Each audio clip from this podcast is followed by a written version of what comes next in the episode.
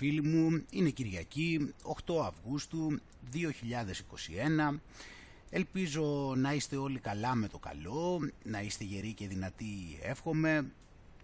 Η... Περιτώ να πω φυσικά για το πόσο δραματικές είναι οι στιγμές που ζούμε. Παρόλα αυτά ε, αυτό που θα ήθελα να πω ε, σε σχέση με εμάς ε, και αυτό που είπα και όλα στο να είμαστε γεροί και δυνατοί ε, το λέω με την έννοια ότι ναι μεν οποιαδήποτε εξωτερική κατάσταση μπορεί να είναι φυσιολογικό το να μας επηρεάσει πάρα πολύ μπορεί είναι φυσικά νορμάλ να μας ρίξει έτσι προφανώς ένας άνθρωπος λίγα συναισθήματα να έχει μέσα του δεν μπορεί παρά να μην νιώσει πάρα πολύ άσχημα από όλα αυτά. Όμως είναι το θέμα ότι άπαξ και έχουμε κάνει ό,τι καλύτερο μπορούμε. Μετά θεωρώ ότι χρειάζεται να κάνουμε και την προσπάθειά μας να είναι σταθερός ο νους μας, να είμαστε σχετικά ήρεμοι, να μην σκεφτόμαστε τα ίδια πράγματα συνέχεια, και αυτό λοιπόν αν το κάνουμε δεν σημαίνει ότι δεν νοιαζόμαστε, δεν σημαίνει ότι δεν ενδιαφερόμαστε, δεν σημαίνει ότι δεν έχουμε ενσυναίσθηση. Όμως χρειαζόμαστε να έχουμε και μια εσωτερική αρμονία όσο το δυνατόν όσο γίνεται ούτως ώστε να μπορέσουμε να ανταποκριθούμε σε ό,τι άλλο χρειάζεται και αυτή τη στιγμή και ό,τι άλλο χρειαστεί και στο μέλλον. Γιατί αν χάσουμε τελείως την εσωτερική μας δύναμη, τον εσωτερικό μας έλεγχο, τότε δεν θα μπορέσουμε να προσφέρουμε και τίποτα, πέραν του ότι δεν θα μπορούμε να προστατέψουμε και τον εαυτό μας. Μιλώντας τώρα λοιπόν για τη μεγαλύτερη εικόνα, έχουμε αναφερθεί, στην, ε, μιλώντας για την ψυχοσύνθεση του μαύρου, όπως πάντα κάνουμε, και αναλύοντας τον τρόπο που λειτουργεί, έχουμε μιλήσει ε, για το ζήτημα του ότι, δεν, ε, ότι είναι μάλλον από τους παίχτες που όταν παίζουν τάβλη, και φαίνεται πως η ήττα τους είναι προδιαγεγραμμένη ε, αντί να περιμένουν να λήξει το παιχνίδι και να τη δεχτούν, ε, πιάνουν και χτυπούν και κοπανούν και κλείνουν το τάβλι. Είναι τέτοιος τύπος λοιπόν, οπότε αυτό πρέπει να περιμένουμε και τον επόμενο καιρό, διότι δεν πρέπει να ξεχνάμε παρά το γεγονότος ότι μπορεί να προκαλέσει εντυπωσιακές καταστροφές, δεν πρέπει να αμελούμε ότι δεν του πάνε καλά τα πράγματα, διότι όπως έχεις καταλάβει υπολόγιζε ότι τα μπόλια θα πήγαιναν πολύ καλύτερα, δεν προχωράει το πράγμα όπως είχαν υπολογίσει. Και στην Ελλάδα κυρίως αλλά και σε άλλα μέρη του κόσμου και στις Ηνωμένες Πολιτείες. Και φαίνεται ότι ακόμα προσπαθούν ε, να βρουν διάφορους τρόπους να πείσουν. Ο ίδιος ο Κούλης έλεγε ότι έχει εξαντλήσει την πυθό του και ο λόγος του έδειχνε ξεκάθαρα το πόσο σε απόγνωση βρίσκεται. Ταυτόχρονα έχουμε αναλύσει εξονυχιστικά πολλάκις τον τρόπο με τον οποίο ε, λειτουργεί αυτό το μαύρο κατεστημένο, ότι χρησιμοποιεί αυτή την αδικία με την κοπή χρήματος η οποία τους δίνει τη δυνατότητα να είναι πίσω από οποιαδήποτε επίσημη εξουσία ε, είτε έχει να κάνει με δημοσιογράφους, είτε έχει να κάνει με πολιτικούς, είτε έχει να κάνει με επιστήμονες, ε, είτε έχει να κάνει με θρησκευτικούς ηγέτες και ούτω καθεξής.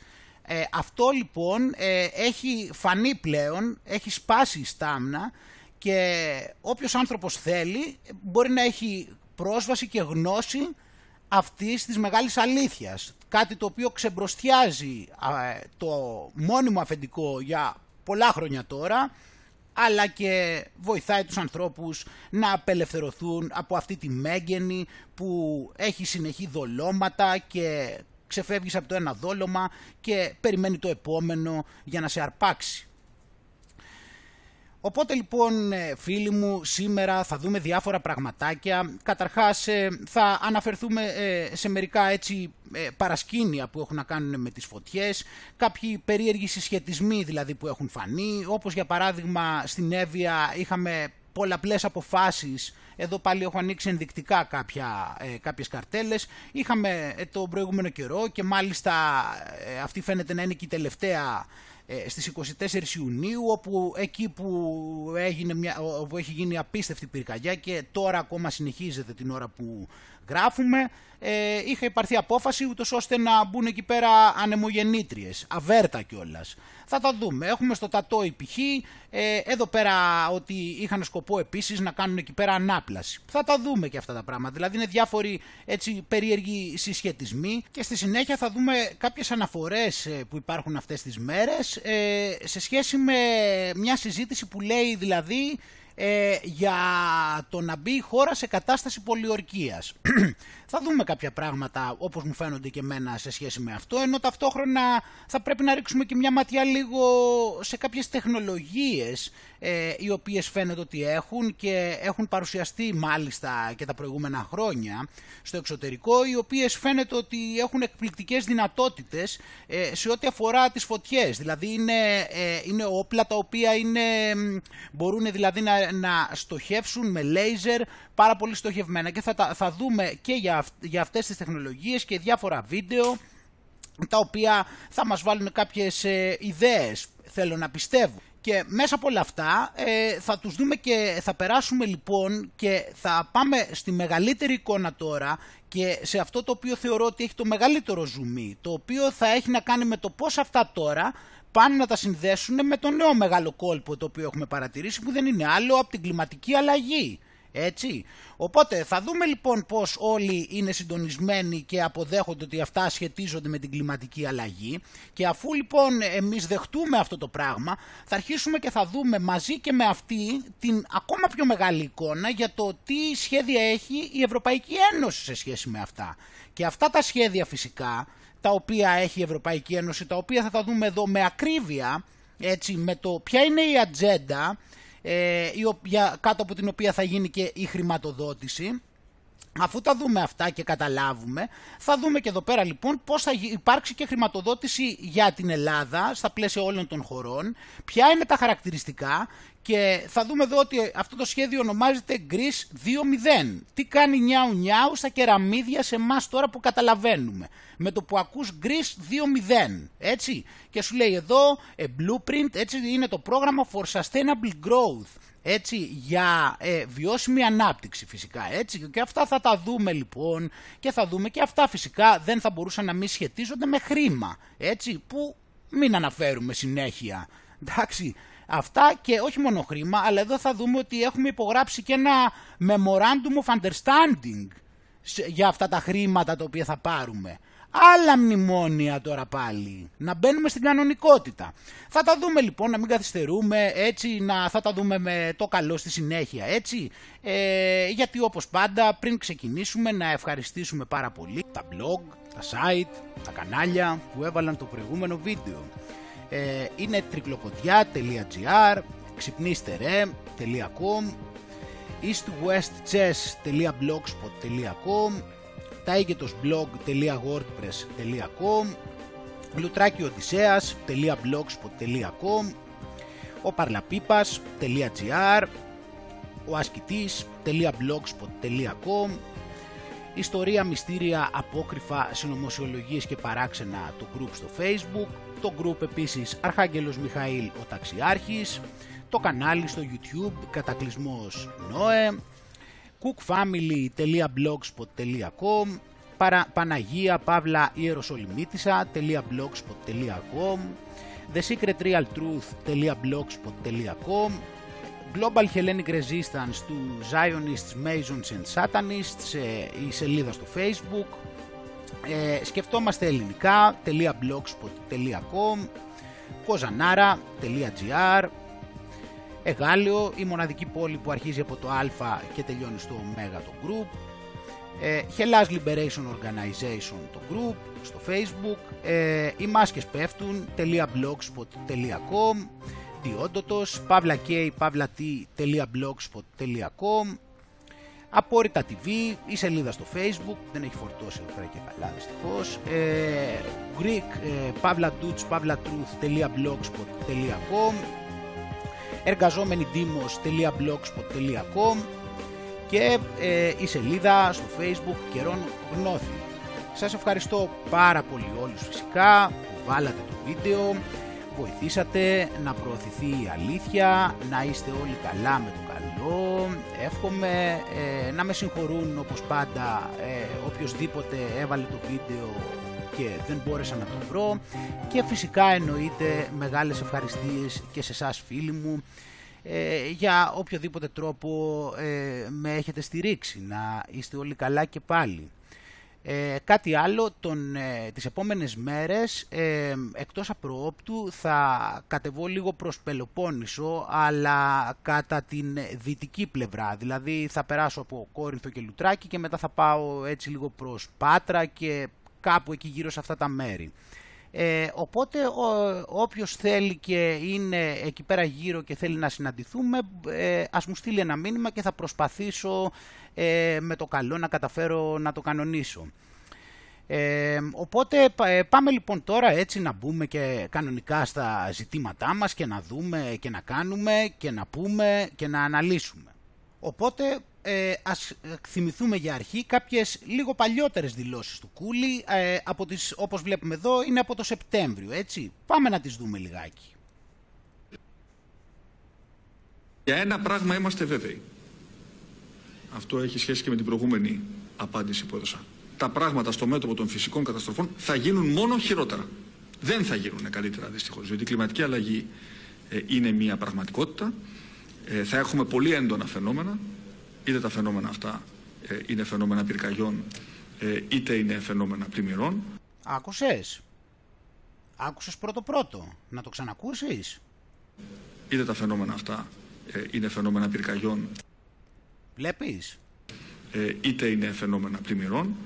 Πρέπει να είμαστε ανα πάσα στιγμή έτοιμοι να αντιμετωπίσουμε και άλλα ενδεχόμενα έκτακτα περιστατικά τα οποία μπορεί να μην περνάνε από το μυαλό μας αλλά σε ότι για όλα έχουμε σχέδιο. Βλέπεις, λοιπόν, οπότε ε, για τις πλημμύρες ήταν όταν ε, έγιναν οι πλημμύρες στην ε, Βόρεια Ευρώπη, μετά ε, μόλις τελείωσαν οι πλημμύρες στη Βόρεια Ευρώπη, ήρθαν οι πυρκαγιές κυρίως στην Ελλάδα, αλλά και στη Νότια Ευρώπη γενικώ, όπως θα δούμε και στη συνέχεια.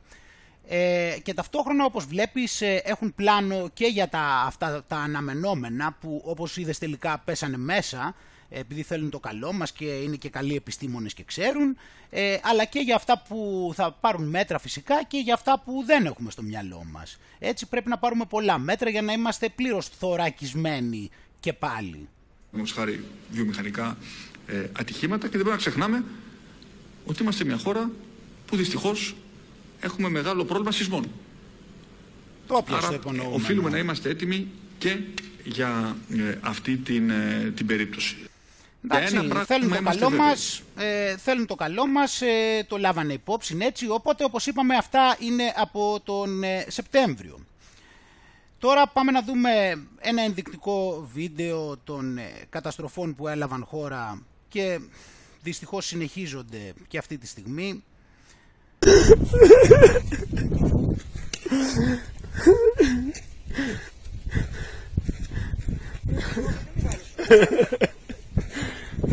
Κοιτάξτε τι μας κάνατε κοπρόσκυλα, κοπρόσκυλα, κοπρόσκυλα, κοιτάξτε το τι μας κάνατε πουλημένοι, πουλημένοι κοπρίτες, κοπρίτες πουλημένοι, μας πουλήσατε για ένα ψήφο, κοπρίτες, η φωτιά έσβησε και περνάτε από πάνω, κοπρόσκυλα, αλήτες, σκουλίκια, τομάρια, Κρεμαστείτε! Κρεμαστείτε κοπρίτες! Κοπρίτες! Κοπρίτες! Κοπρίτες μας πουλήσατε για ένα ψήφο! Μας πουλήσατε για ένα ψήφο! Κατα... Στρέφετε τις περιουσίες μας για ένα ψήφο! Πουλημένοι! Ανίκανοι! Ανίκανοι! Κοπρίτες! Κοπρίτες! Όπως υποφέραν αυτά εδώ και εσείς! Και εσείς!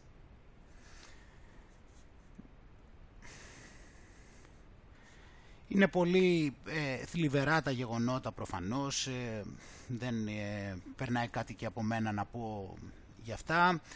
Ε, το θέμα είναι ότι μιλάμε για φωτιές σε πάρα πολλά μέρη της Ελλάδος, μιλάμε για πάρα πολλές εστίες, ε, μιλάμε για πολύ περίεργα γεγονότα, έφτασε μέχρι να συζητάμε για εμπρισμό μέσα στο πεδίο του Άρεος, ε, έχουν βρει μηχανισμούς, έχουν πιάσει υπόπτους, έχουν γίνει τόσα πράγματα μέσα σε λίγες μέρες φίλοι μου, με το που, ε, με το που είπαν για πολύ μεγάλο καύσωνα, ε, κατευθείαν με το που πήγε να ξεκινήσει ο καύσωνας αμέσως ε, υπήρξαν τόσες πολλές ατελείωτες εστίες ε, είναι φοβερό αυτό το οποίο έχει γίνει. Ε, είδαμε εδώ με τα ζωάκια πόσα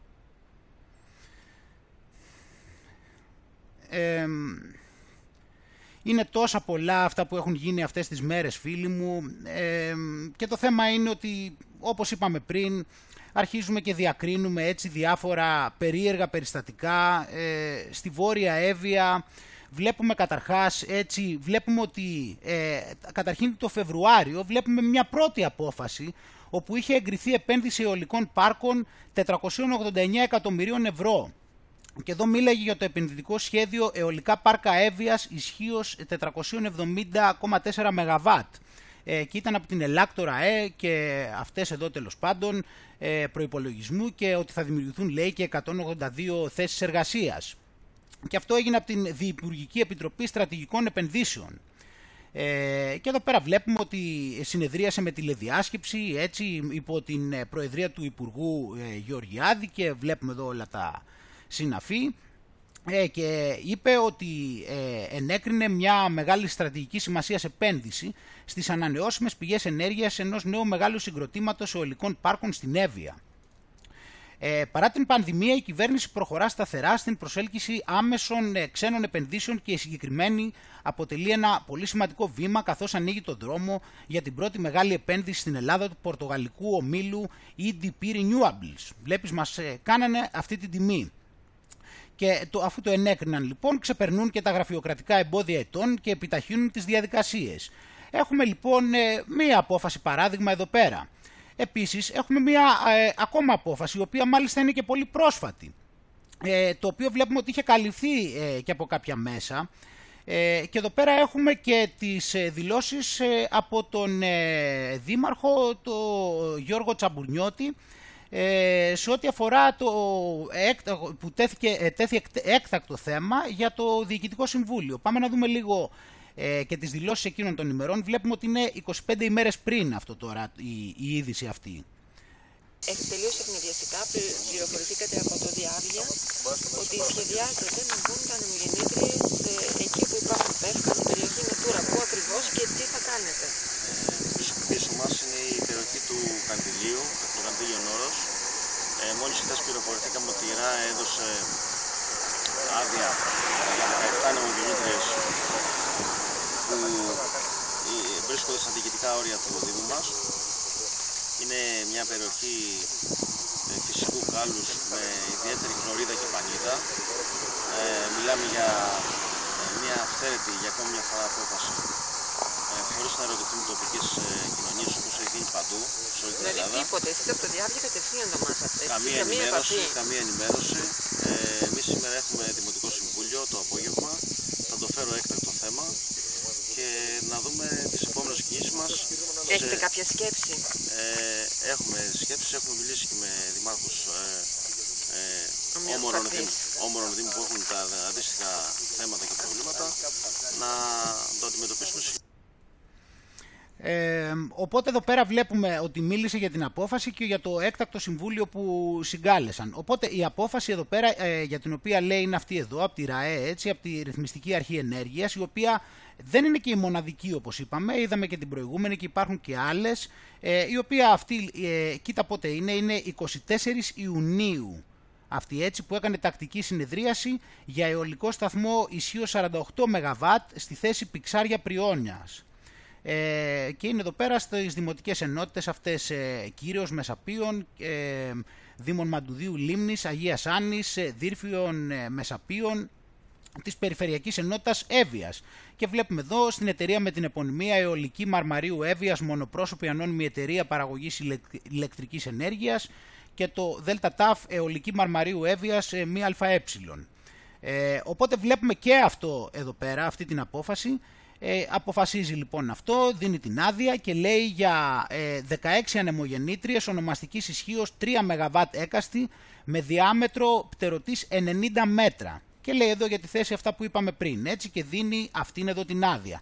Για αυτή την άδεια λοιπόν και όχι μόνο μιλούσε ο Δήμαρχος και εδώ πέρα βλέπουμε ότι εδώ πέρα έχουμε λοιπόν την ε, συνεδρίαση, είναι απόσπασμα από το πρακτικό της έκτακτης συνεδρίασης για την οποία ε, μίλησε εδώ ο Δήμαρχος. Αυτή υπάρχει και, στο, υπάρχει και σε βίντεο αυτή η συνεδρίαση.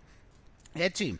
Ε, και εδώ βλέπουμε ότι ε, αφού λοιπόν ε, έγινε εδώ πέρα η συνεδρίαση και μιλάει για όλα αυτά, όποιος θέλει μπορεί να το δει φυσικά οι σύνδεσμοι κανονικά από κάτω. Καταλήγουμε εδώ στο τέλος αφού, αφού είναι όλα τα πρακτικά. Ε, όπως είδαμε και από, τον, ε, από τις δηλώσεις του, αντίστοιχα λέει ότι διαφωνούν με αυτό. Τώρα πάμε να το δούμε και συγκεκριμένα. Ένα λεπτάκι να περάσουμε τις σελίδες. Έτσι η τοπική κοινωνία δηλαδή επί της ουσίας ε, έδειξε ότι διαφωνεί με αυτό.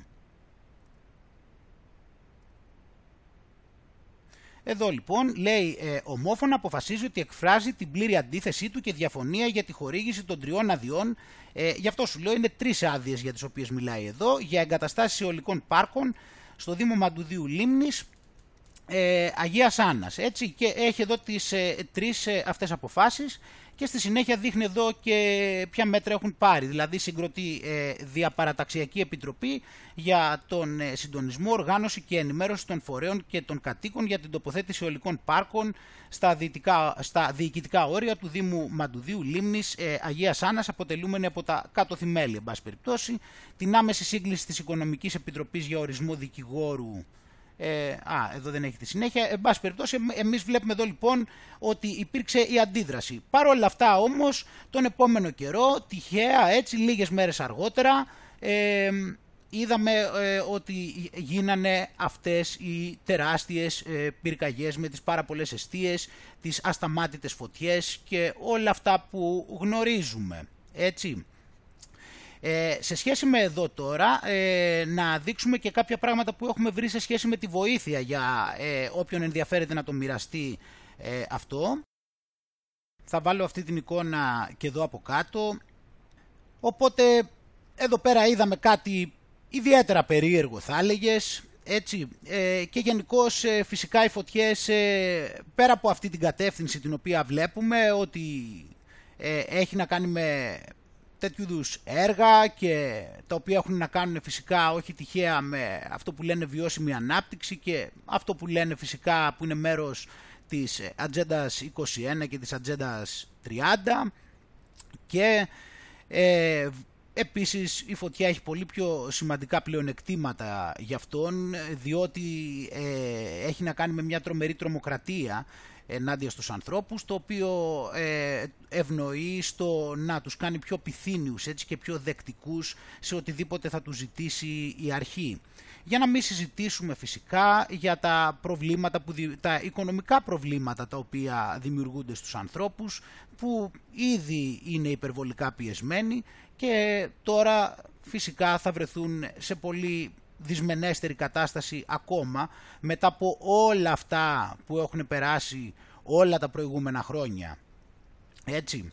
Ε, και μέσα στα περίεργα όλα αυτά γεγονότα ας πούμε βλέπουμε επίσης και για το Τατόι κάτι άλλο. Βλέπουμε λοιπόν ένα δημοσίευμα από το NGR τότε στις 9 Φεβρουαρίου που μιλούσε για το Τατόι ότι είναι μαγνήτης για επενδύσεις και το σχέδιο ανάπλασης και μιλάει για την επαναφορά του σχεδίου αποκατάστασης του χώρου στα πρώην βασιλικά κτήματα και ευνοεί την προσέλκυση ιδιωτικού κεφαλαίου στην ευρύτερη περιοχή. Όπως βλέπεις και πριν με τις, ε, και εδώ άμα δεις εδώ πέρα που είχε να, ε, εδώ πέρα στο, στις δηλώσεις του Γεωργιάδη, εδώ με τις ανεμογεννήτρες, πάλι έτσι θέλαμε να προσελκύσουμε ιδιωτικές ε, επενδύσεις και φυσικά όλη αυτή είναι η ιστορία φίλοι μου, το έχουμε καταλάβει τώρα εδώ και χρόνια, έχουν κάνει την προπαγάνδα όλοι αυτοί ότι έχουμε ανάγκη από χρήματα τα οποία έχεις καταλάβει ποια είναι αυτά τα χρήματα τα οποία έρχονται από πού και ποιος είναι αυτός που τα παράγει, μιας και όλα αυτά εξυπηρετούν συγκεκριμένη ατζέντα, όχι τυχαία. Ε, και εμείς ε, περιμένουμε τις ιδιωτικές ε, επενδύσεις για να μας σώσουν, για να μας βοηθήσουν ε, και επίσης είναι το κυριότερο ότι εμείς είμαστε ανίκανοι και άχρηστοι οπότε εμείς ε, δεν πρέπει να ανήκει στους Έλληνες ε, οτιδήποτε έχει να κάνει με οποιοδήποτε, οποιοδήποτε πόρο βασικό και ούτω καθεξής. Πρέπει να τα έχουν κάποιοι ξένοι οι οποίοι είναι πάρα πολύ έξυπνοι και πάρα πολύ ικανοί και εμείς είμαστε οι βλάκες και πρέπει να έρθουν αυτοί να τα φτιάξουν να λειτουργούν σωστά γιατί μόνο έτσι μπορούμε να προκόψουμε αλλιώς από μόνοι μας δεν μπορούμε οπότε πρέπει να τους παρακαλέσουμε για να έρθουν και να μας δώσουν το ψευτοχρήμα του μαύρου έτσι, να εφαρμόσουν τις, ε, τις, την ατζέντα 21 και την ατζέντα 30, τη βιώσιμη ανάπτυξη όλα αυτά, ούτως ώστε να μπορέσουμε και εμείς να ορθοποδήσουμε. Αυτό δεν είναι το λογικό. Ε, και αυτή ήταν όλη η προπαγάνδα που γινόταν ε, όλα αυτά τα προηγούμενα χρόνια και θεωρούταν normal το να ε, πουλήσεις το ένα, το να πουλήσεις το άλλο, το να δώσεις το τρίτο, να παραχωρήσεις το άλλο ε, και όλα αυτά. Γιατί αυτά είναι επενδύσεις και αυτά θα βοηθήσουν την Ελλάδα και με χρήματα, αλλά και επειδή θα έρθουν όλα αυτά τα πολύ μεγάλα μυαλά, ε, τα οποία θα βοηθήσουν πάρα πολύ και τη χώρα μας. Έτσι θα την εξελίξουν, θα την ε, αναπτύξουν έχουμε όλα αυτά τα τεράστια προνόμια και τα μεγάλα πλεονεκτήματα.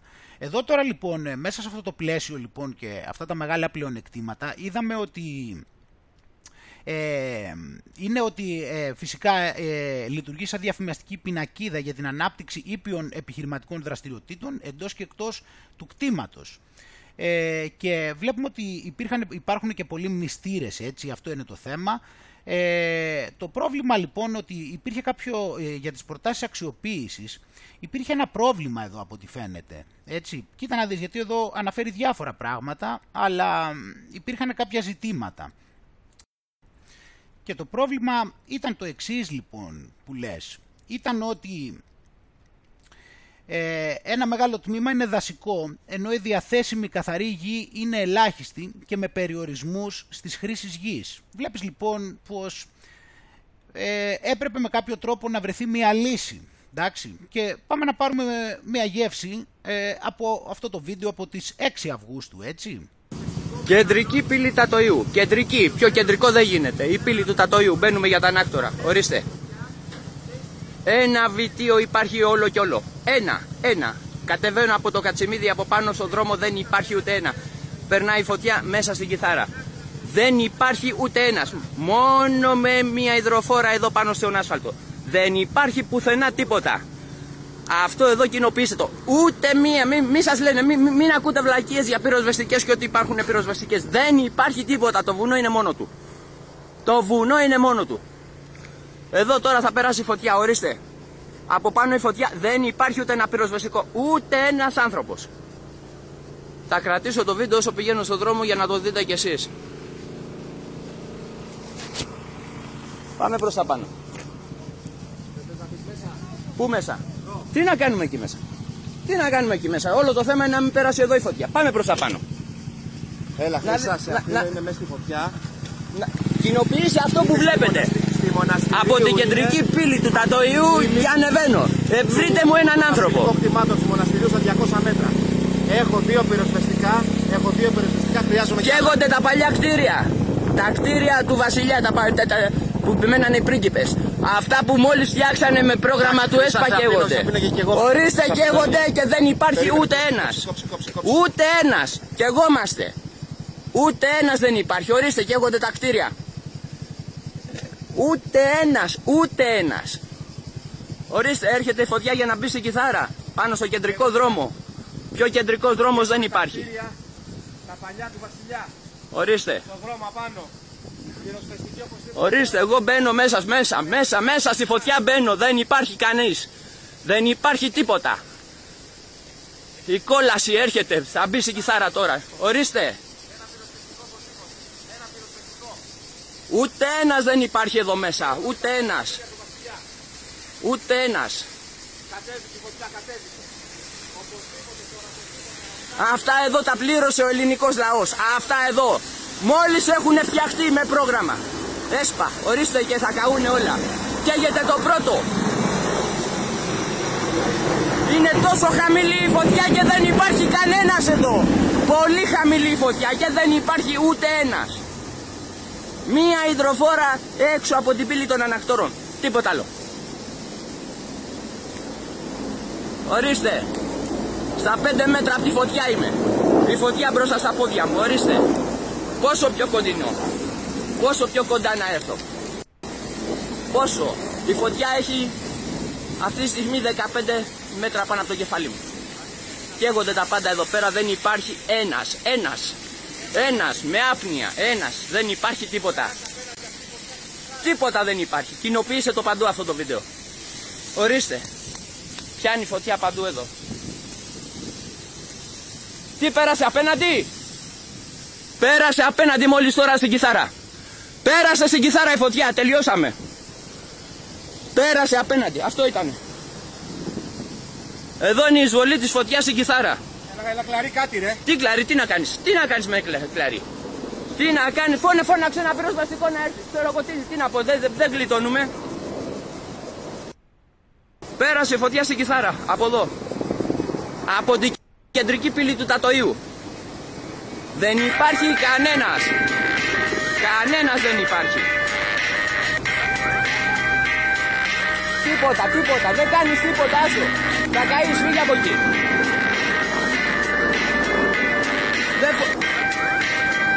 Αυτό ήταν. Αυτό ήταν. Τώρα θα καούν και οι Θρακομακεδόνες και τα πάντα. Ό,τι άλλο υπάρχει. Ούτε ένας άνθρωπος. Τίποτα, τίποτα, τίποτα. Τίποτα. Κοινοποίησε το παντού. Έτσι καίγονται. Γι' αυτό αφήνουν τον κόσμο και εγκλωβίζουν τον κόσμο για να μην βλέπουν αυτά τα χάλια. Αυτό γίνεται. Είναι σχέδιο. Σχέδιο, σχέδιο. Δεν υπάρχει. Αυτό είναι σχέδιο. Δεν υπάρχει κανείς εδώ. Κανείς, κανείς, κανείς, κανείς, κανείς. Αυτό είναι σχέδιο. Δεν θα μείνει τίποτα. Γι' αυτό τον κόσμο τον έχουν κλειδώσει. Τον έχουν κλειδώσει, δεν τον αφήνουν τον κόσμο να περάσει προς τα πάνω. Ούτε εθελοντές ούτε τίποτα. Καταστροφή πλήρης. Ορίστε, αυτά που πλήρωσε ο ελληνικός λαός. Τα κτίρια που μόλις φτιαχτήκανε δεν έχουν τελειώσει καλά καλά και ξανακαίγονται. Δεν είχαν καεί ποτέ στη ζωή τους. Μόνο από σεισμούς και από παλαιότητα είχαν φθορές. Τώρα καταστρέφονται ολοσχερός. Η φωτιά εδώ τώρα ξεπερνάει τα 60-70 μέτρα και το ξεκίνημα στην κιθάρα που θα κάψει και εμένα ναι. Μέχρι το βράδυ θα έχω καεί και εγώ. Αυτό είναι. Αυτό είναι. Μία κόλαση. Μία κόλαση. Κοιτάξτε από μέσα πώς έρχεται η φωτιά. Κοιτάξτε. Κοιτάξτε και δεν υπάρχει κανένας, κανένας, κανένας εδώ. Μόνος μου στο δάσος. Μόνος μου. Μόνος μου. Αυτό είναι το πέρασμα στην κιθάρα. Τελειώσανε τα πάντα. Τελειώσανε τα πάντα. Τελειώσανε τα πάντα. Θέλω να βγει παντού αυτό το βίντεο.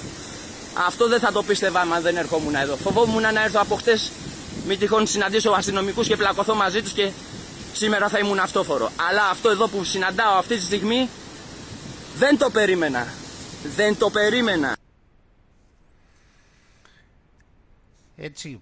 Και εδώ πέρα, όπως είδαμε πριν, έτσι, είναι πολλοί μνηστήρες και εδώ πέρα για τις προτάσεις αξιοποίησης φυσικά.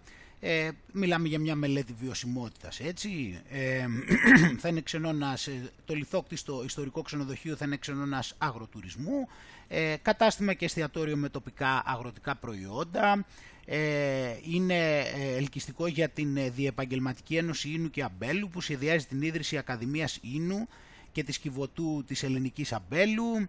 Ε, Εξίσου σημαντική είναι και η ενότητα Ευεξία Ηρεμία που χωροθετείται σε κτίρια βόρεια των ανακτόρων και σε μια περιοχή στο κάτω όριο του κτήματος προς τη Βαριμπόμπη.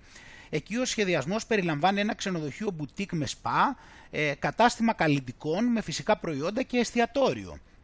Ε, μάλιστα, η ελληνική φαρμακευτική εταιρεία που παράγει σκευάσματα για θεραπείες ΣΠΑ είχε εκφράσει ενδιαφέρον στο σύλλογο, προσβλέποντας και στον ιατρικό τουρισμό. Όπως και η εταιρεία Catering για τη διαχείριση εστιατορίου εντός του κτήματος.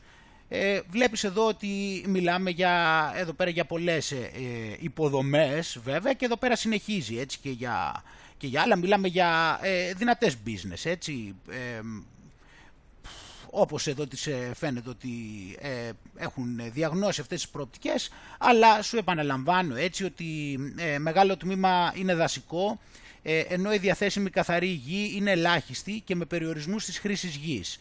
Έτσι ίσχυε λοιπόν τότε, έτσι κάποτε. Ωραία. Ε, μπορούμε να πούμε πολλά για αυτά τα πράγματα φίλοι μου. Ε, μπορούμε να δείξουμε δηλαδή πολλές εικόνες ε, από όλη την Ελλάδα. Ε, θλιβερές εικόνες, είμαι σίγουρος πως έχεις δει πολλά από αυτά. Τι να, δηλαδή τι να πει κανείς, αλλά θα προσπαθήσουμε εδώ με ηρεμία να δούμε λίγο περισσότερο τη μεγάλη εικόνα αυτών των πραγμάτων. Ε, προηγουμένως, ε, πριν συνεχίσουμε, ε, να δείξουμε και αυτό εδώ πέρα που είναι για, ε, για βοήθεια, δηλαδή συγκεντρώνονται συνολικά νερό, πορτοκαλάδες, ισοτονικά, τρόφιμα μακράς διαρκείας, είναι για την Αττική αυτό. είναι, διάφορα, είναι δηλαδή παιδικές πάνες, γάλατα, μορομάντιλα, αντισηπτικά, γάζες, αλλά και τροφές ζώων, ε, και έχει εδώ διάφορα στοιχεία, θα το βάλω και αυτό έτσι από κάτω ε, για όποιον θέλει. Επίσης ε, έχει για τα ζώα, περίθαλψη των ζώων, οδηγίες από την εθελοντική δράση κτηνιάτρων Ελλάδος για τα πυρόπληκτα ζώα, ε, δωρεάν φαρμακευτική αγωγή για άλογα, ε, φόρμα φιλοξενίας για τα πυρόπληκτα ζώα βαριμπόμπης Τρακομακεδόνων, έχει εδώ στοιχεία, έτσι, ε, χώρος φιλοξενίας ανθρώπων και ζώων, έχει εδώ κάποια τηλέφωνα, ε, η Λαβίεν Rose λέει, ε, τέλος πάντων διάφορα εδώ, ε, με όλα αυτά τα πράγματα, όπως είπαμε, ε, είναι παντού τα γεγονότα, είναι τόσα πολλά τα μέρη στην Ελλάδα, είναι τόσες πολλές οι αιστείες, είναι τόσες πολλές οι περιοχές οι οποίες βρίσκονται σε ανάγκη αυτή τη στιγμή, ε, είναι, είναι δηλαδή τόσο, τόσο μαζική αυτή η επίθεση. Αν μπορούμε να κρατήσουμε έτσι κάτι θετικό, κάτι μη αρνητικό από αυτό ότι δεν μιλάμε για ε, χάσιμο ζωών τουλάχιστον ανθρωπίνων έτσι για, δεν μιλάμε για χάσιμο ανθρωπίνων ζωών τουλάχιστον αν μπορούμε να κρατήσουμε κάτι από αυτό τουλάχιστον έτσι όπως είναι τα πράγματα μέχρι στιγμής. Ε, και το δεύτερο που βρίσκω επίσης θετικό από αυτή την κατάσταση είναι ότι βλέπω ότι οι άνθρωποι φαίνονται ότι είναι αρκετά πονηρεμένοι, δηλαδή συζητιέται αρκετά πλέον σε μεγάλο αριθμό ανθρώπων ότι ε, υπάρχει κάποιο είδους συνωμοσία πίσω από όλα αυτά και δεν είναι απλά είτε τυχαία γεγονότα είτε συνέπειες της κλιματικής αλλαγής. Φαίνεται δηλαδή ότι είναι πολλοί άνθρωποι υποψιασμένοι ότι υπάρχουν και άλλοι δάκτυλοι ε, από πίσω όπως ενώνονται τα γεγονότα και θα τα δούμε και εμείς στη συνέχεια ε, βλέποντας και, ό, και όλας, ε, παράδειγμα ένα βιντεάκι εδώ όπως αυτό ε, στο οποίο βλέπουμε, ε, δείτε προσεκτικά λέει εδώ, έκρηξη που ξεκίνησε στη φωτιά στη Βαριμπόμπη μέσα στο δάσος χωρίς κολόνες της ΔΕΗ και πάμε να δούμε εδώ. Πάω να το βάλω λίγο και σε μεγάλο.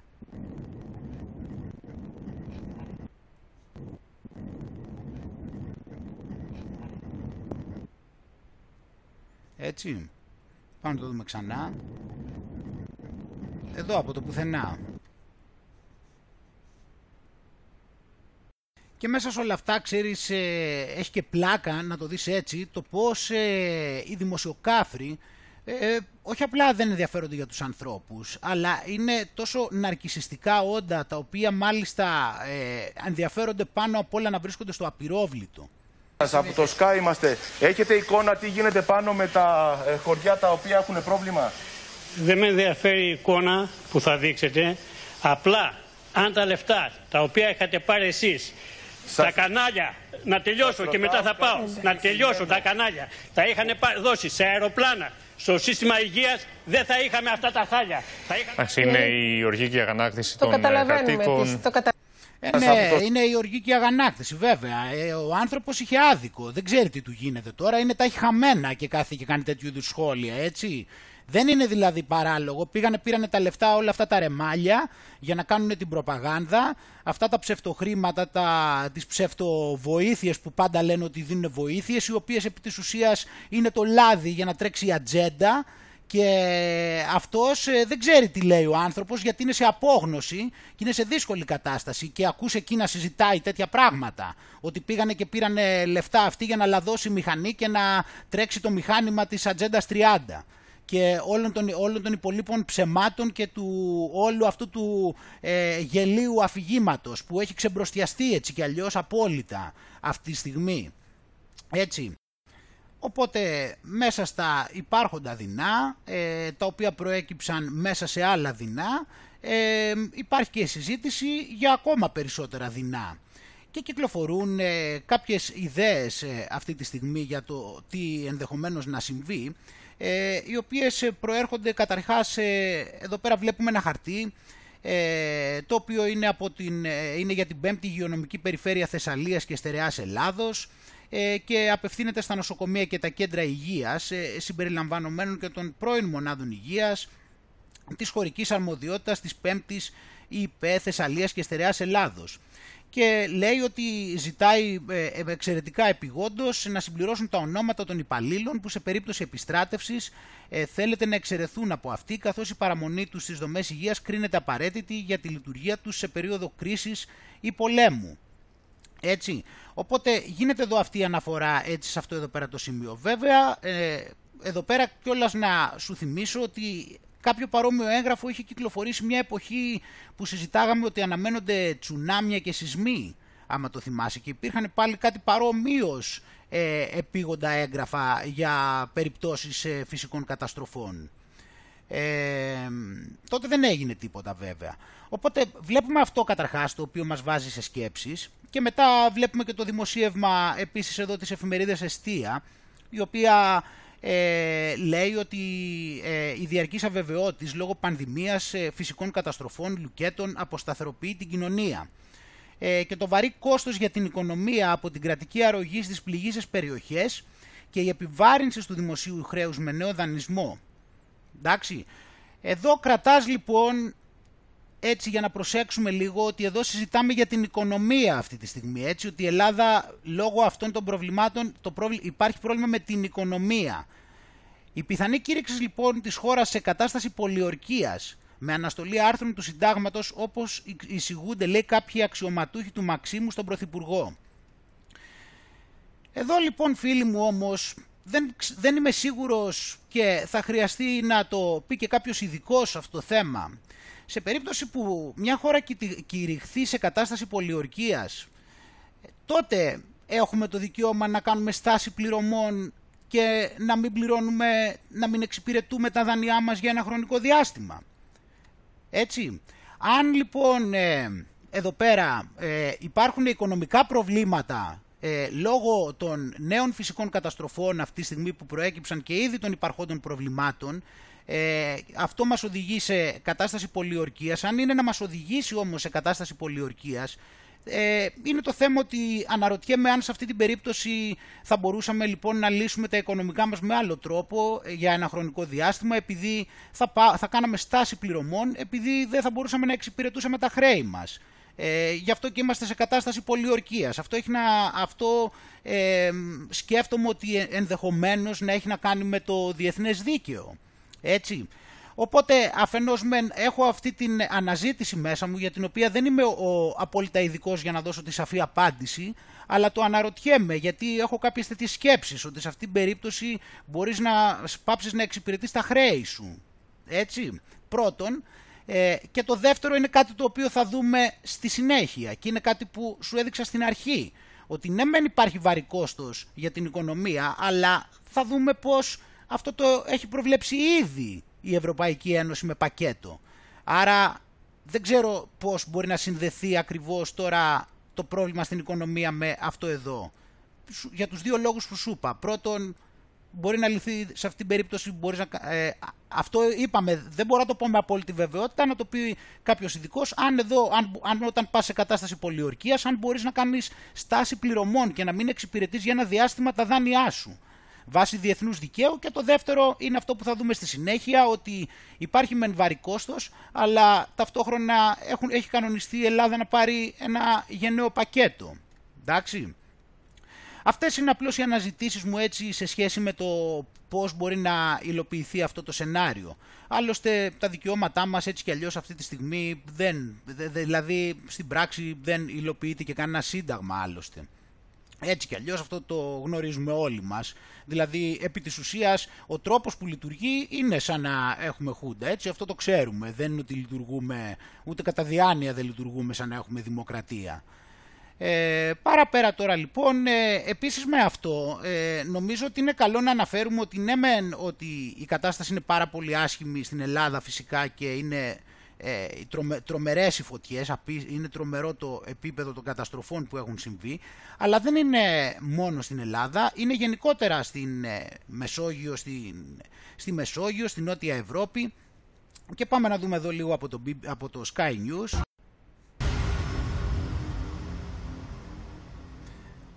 ένα καυτό καλοκαίρι έτσι ε, για τις φωτιές στην On The Med, έτσι, στη Μεσόγειο.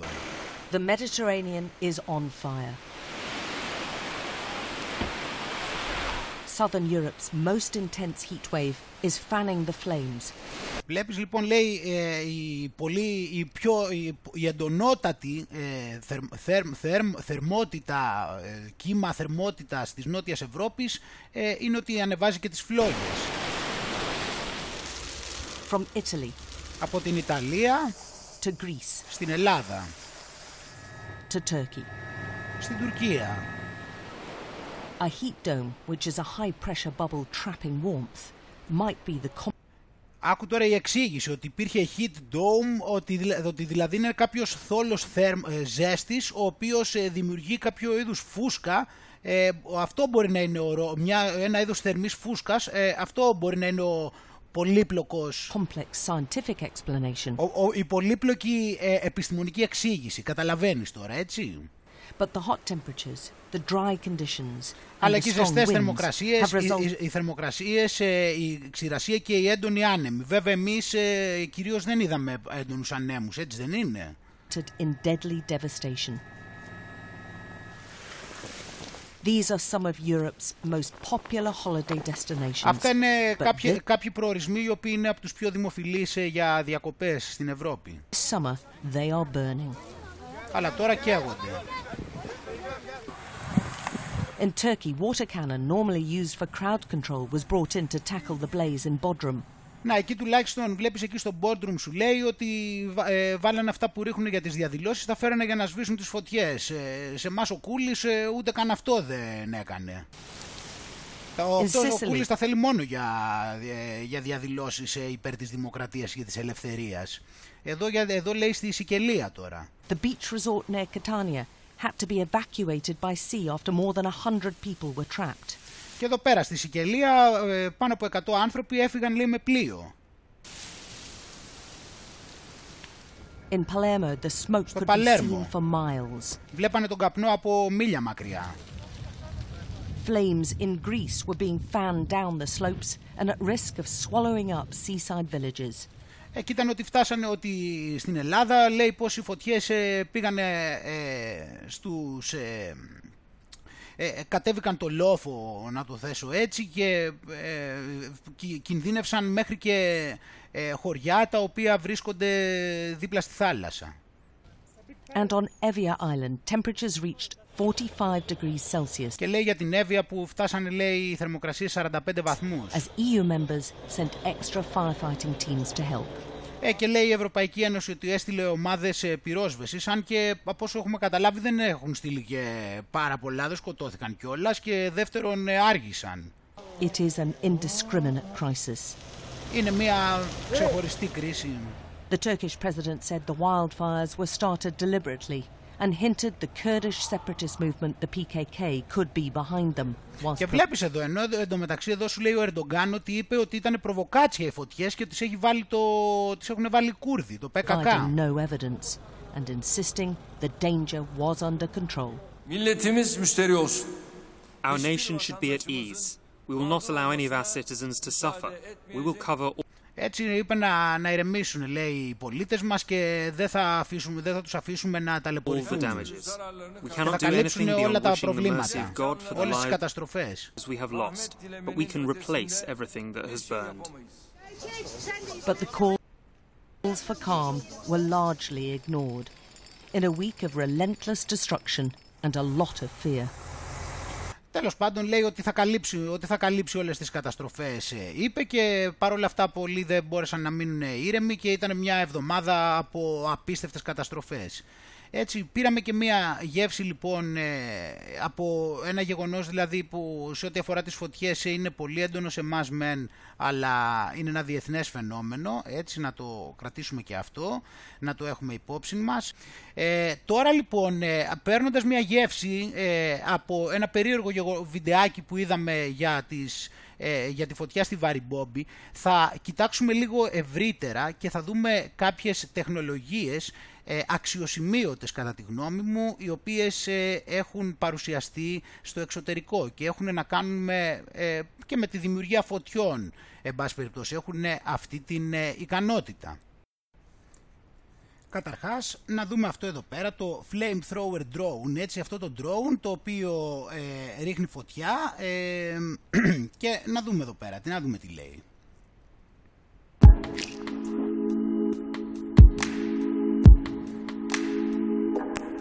7 μέτρα μπορεί να είναι η φωτιά που ρίχνει αυτή. Έτσι και έχει αυτό που μπορείς να το βάλεις πάνω σε drone και να είναι 7 μέτρα σε 100 δευτερόλεπτα.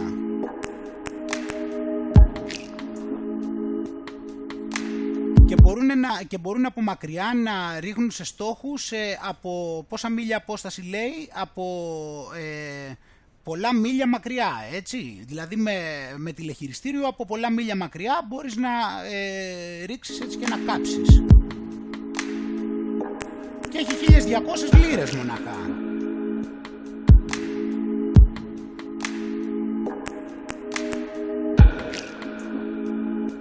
Και είναι και ένα γαλόνι βενζίνη παίρνει. Έτσι μπορείς να, για πυροτεχνήματα λέει, πώς θα είπε πυροτεχνία λέει ή για να, για να κάψεις λέει πάγο. Ή για agricultural burns, άρα και για ε, γεωργικές φωτιές.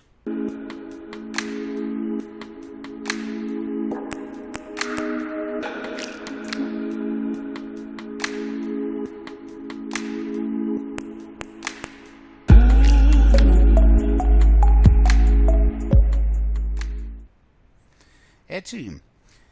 Ε, εκτός από αυτό, να δούμε επίσης ε, κάποιες αναφορές τώρα ε, από, ε, ενδιαφέρουσες ε, που έχουν να κάνουν με τις φωτιές ε, που είχαν συμβεί στην Καλιφόρνια. και μιλάμε για τον, είχαν γίνει τότε τον, Οκτώβριο του τον Νοέμβριο του 18 έτσι, μέχρι το Δεκέμβριο του, μέχρι το Δεκέμβριο της ίδιας χρονιάς φυσικά.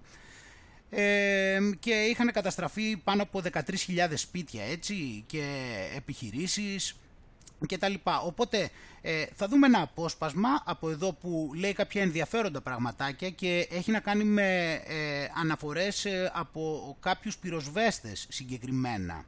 Έτσι και επανερχόμαστε. Recently, Shelley Lewis from supposedly Shelley interviewed two California firemen about the strange anomalies they have been seeing firsthand in Paradise. In the trailer park, the steel frame foundations, only a foot off the ground, were all completely warped, bent, and mangled. Every car and truck was completely torched. Every single rubber tire was burned into oblivion, and all that remained was the steel belt system from within. The temperatures were hot enough to melt aluminum. They were hot enough to melt glass.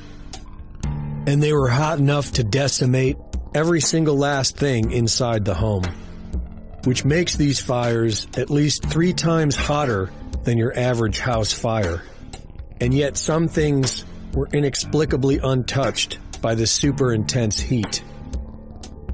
Pristine carports with torched automobiles beneath them next to homes completely burned to ash plastic trash cans untouched.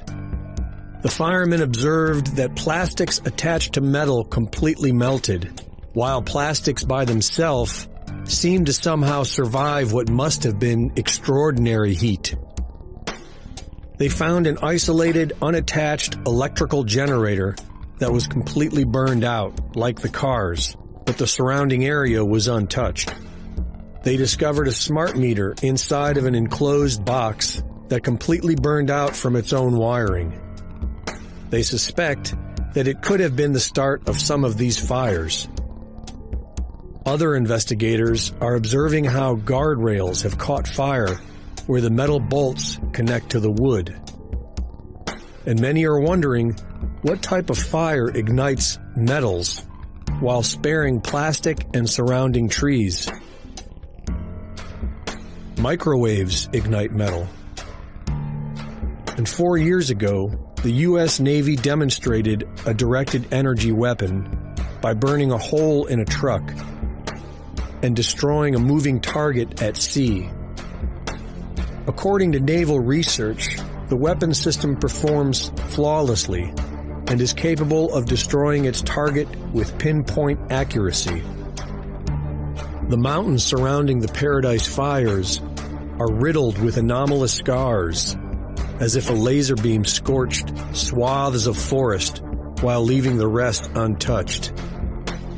It is indeed a terribly sordid mystery, and nothing comes but silence from official sources. My first video report on this subject entitled The California Wildfires and Agenda 21 was deleted from my channel by YouTube. They wrote me that, upon review, we've determined that it violates our guidelines. In that video, we pointed out how these strange fires are all in the same areas the United Nations Agenda 21 has proposed to be off limits to human use. For NewsWars.com, this is Greg Reese.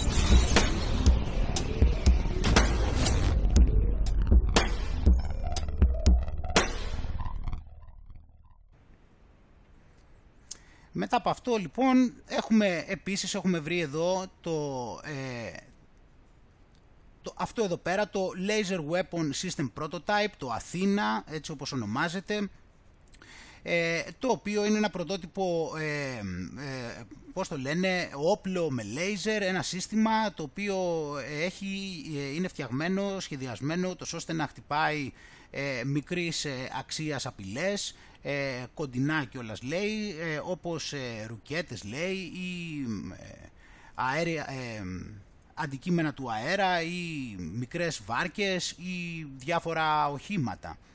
Και μπορεί να μεταφερθεί, είναι, έχει βάση λέει και είναι ένα ε, πολύ ε, φτηνό κιόλας ε, test bed, μέθοδος για να, έτσι, να γίνουν κάποιες έρευνες για να δείξουν τεχνολογίες που έχουν να κάνουν με ε, όπλα, λέιζερ ε, και τέτοιου είδους συστήματα, οπλικά συστήματα με λέιζερ που έχουν να κάνουν με το στρατό. Εντάξει, και εδώ πέρα δείχνει για το πώς λειτουργεί λοιπόν, ότι έχεις ένα σένσορα ο οποίος εντοπίζει το, το στόχο και έχει μια υπέρυθρη κάμερα για να το εντοπίζει και ούτως ώστε να σταθεροποιήσει την ε, ακτίνα λέιζερ σε ένα πολύ μικρό σημείο του στόχου. Ε, και λέει εδώ πέρα διάφορα τώρα. Ε, ας δούμε εδώ πέρα το βίντεο, να πάρουμε μια γεύση.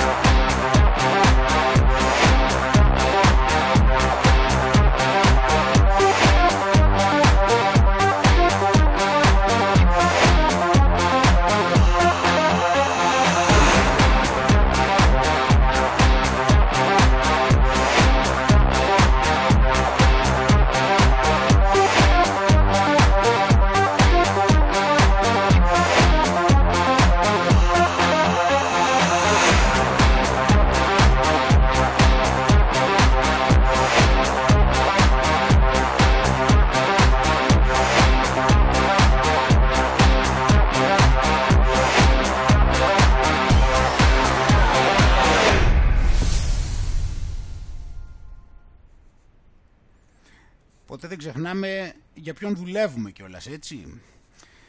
Ε, αυτά είναι πράγματα, έτσι, είναι χρήσιμα συστήματα τα οποία έχουν να κάνουν με την τεχνολογία, έτσι τα, τα, χρειάζονται, τα χρειάζεται πάρα πολύ η ανθρωπότητα, είναι απαραίτητα και είναι προτεραιότητα να αναπτυχθούν αυτά, ούτως ώστε να προχωρήσουμε παραπέρα. Αφού λοιπόν είδαμε διάφορες μεθόδους δημιουργίας καταστροφών, προβλημάτων και όλα αυτά, αφού είδαμε προβλήματα που έχουν δημιουργηθεί, πάμε να δούμε τώρα πώς μας πασάρουν λοιπόν τη μεγάλη εικόνα αυτής της κατάστασης. Έτσι, πάμε να δούμε εδώ τώρα καταρχήν κάποιον ο οποίος δεν, μπορούμε να, δεν μπορώ να πιστέψω δηλαδή πραγματικά, δεν μπορώ να διανοηθώ ότι ακόμα υπάρχει, ότι είναι δυνατόν να είναι αντιπολίτευση. Έτσι, και ότι έχει λόγο ακόμα και παρευρίσκεται και ενδιαφέρεται. Yeah, καταστροφή. Και οικολογική καταστροφή, αλλά για δεκάδες χιλιάδες ανθρώπους που απειλείται η περιουσία τους, βιώνουν ένα δράμα και πρέπει να είμαστε δίπλα τους με κάθε τρόπο. Οφείλουμε τούτη την ώρα να πούμε τη γλώσσα της αλήθειας. Τον βλέπεις. Δεν είμαστε. Βλέπεις είναι, θέλει να λέει και τη γλώσσα της αλήθειας. Θέλει να τη λέει συνέχεια τη γλώσσα της αλήθειας. Τον ενδιαφέρει πάρα πολύ η γλώσσα της αλήθειας.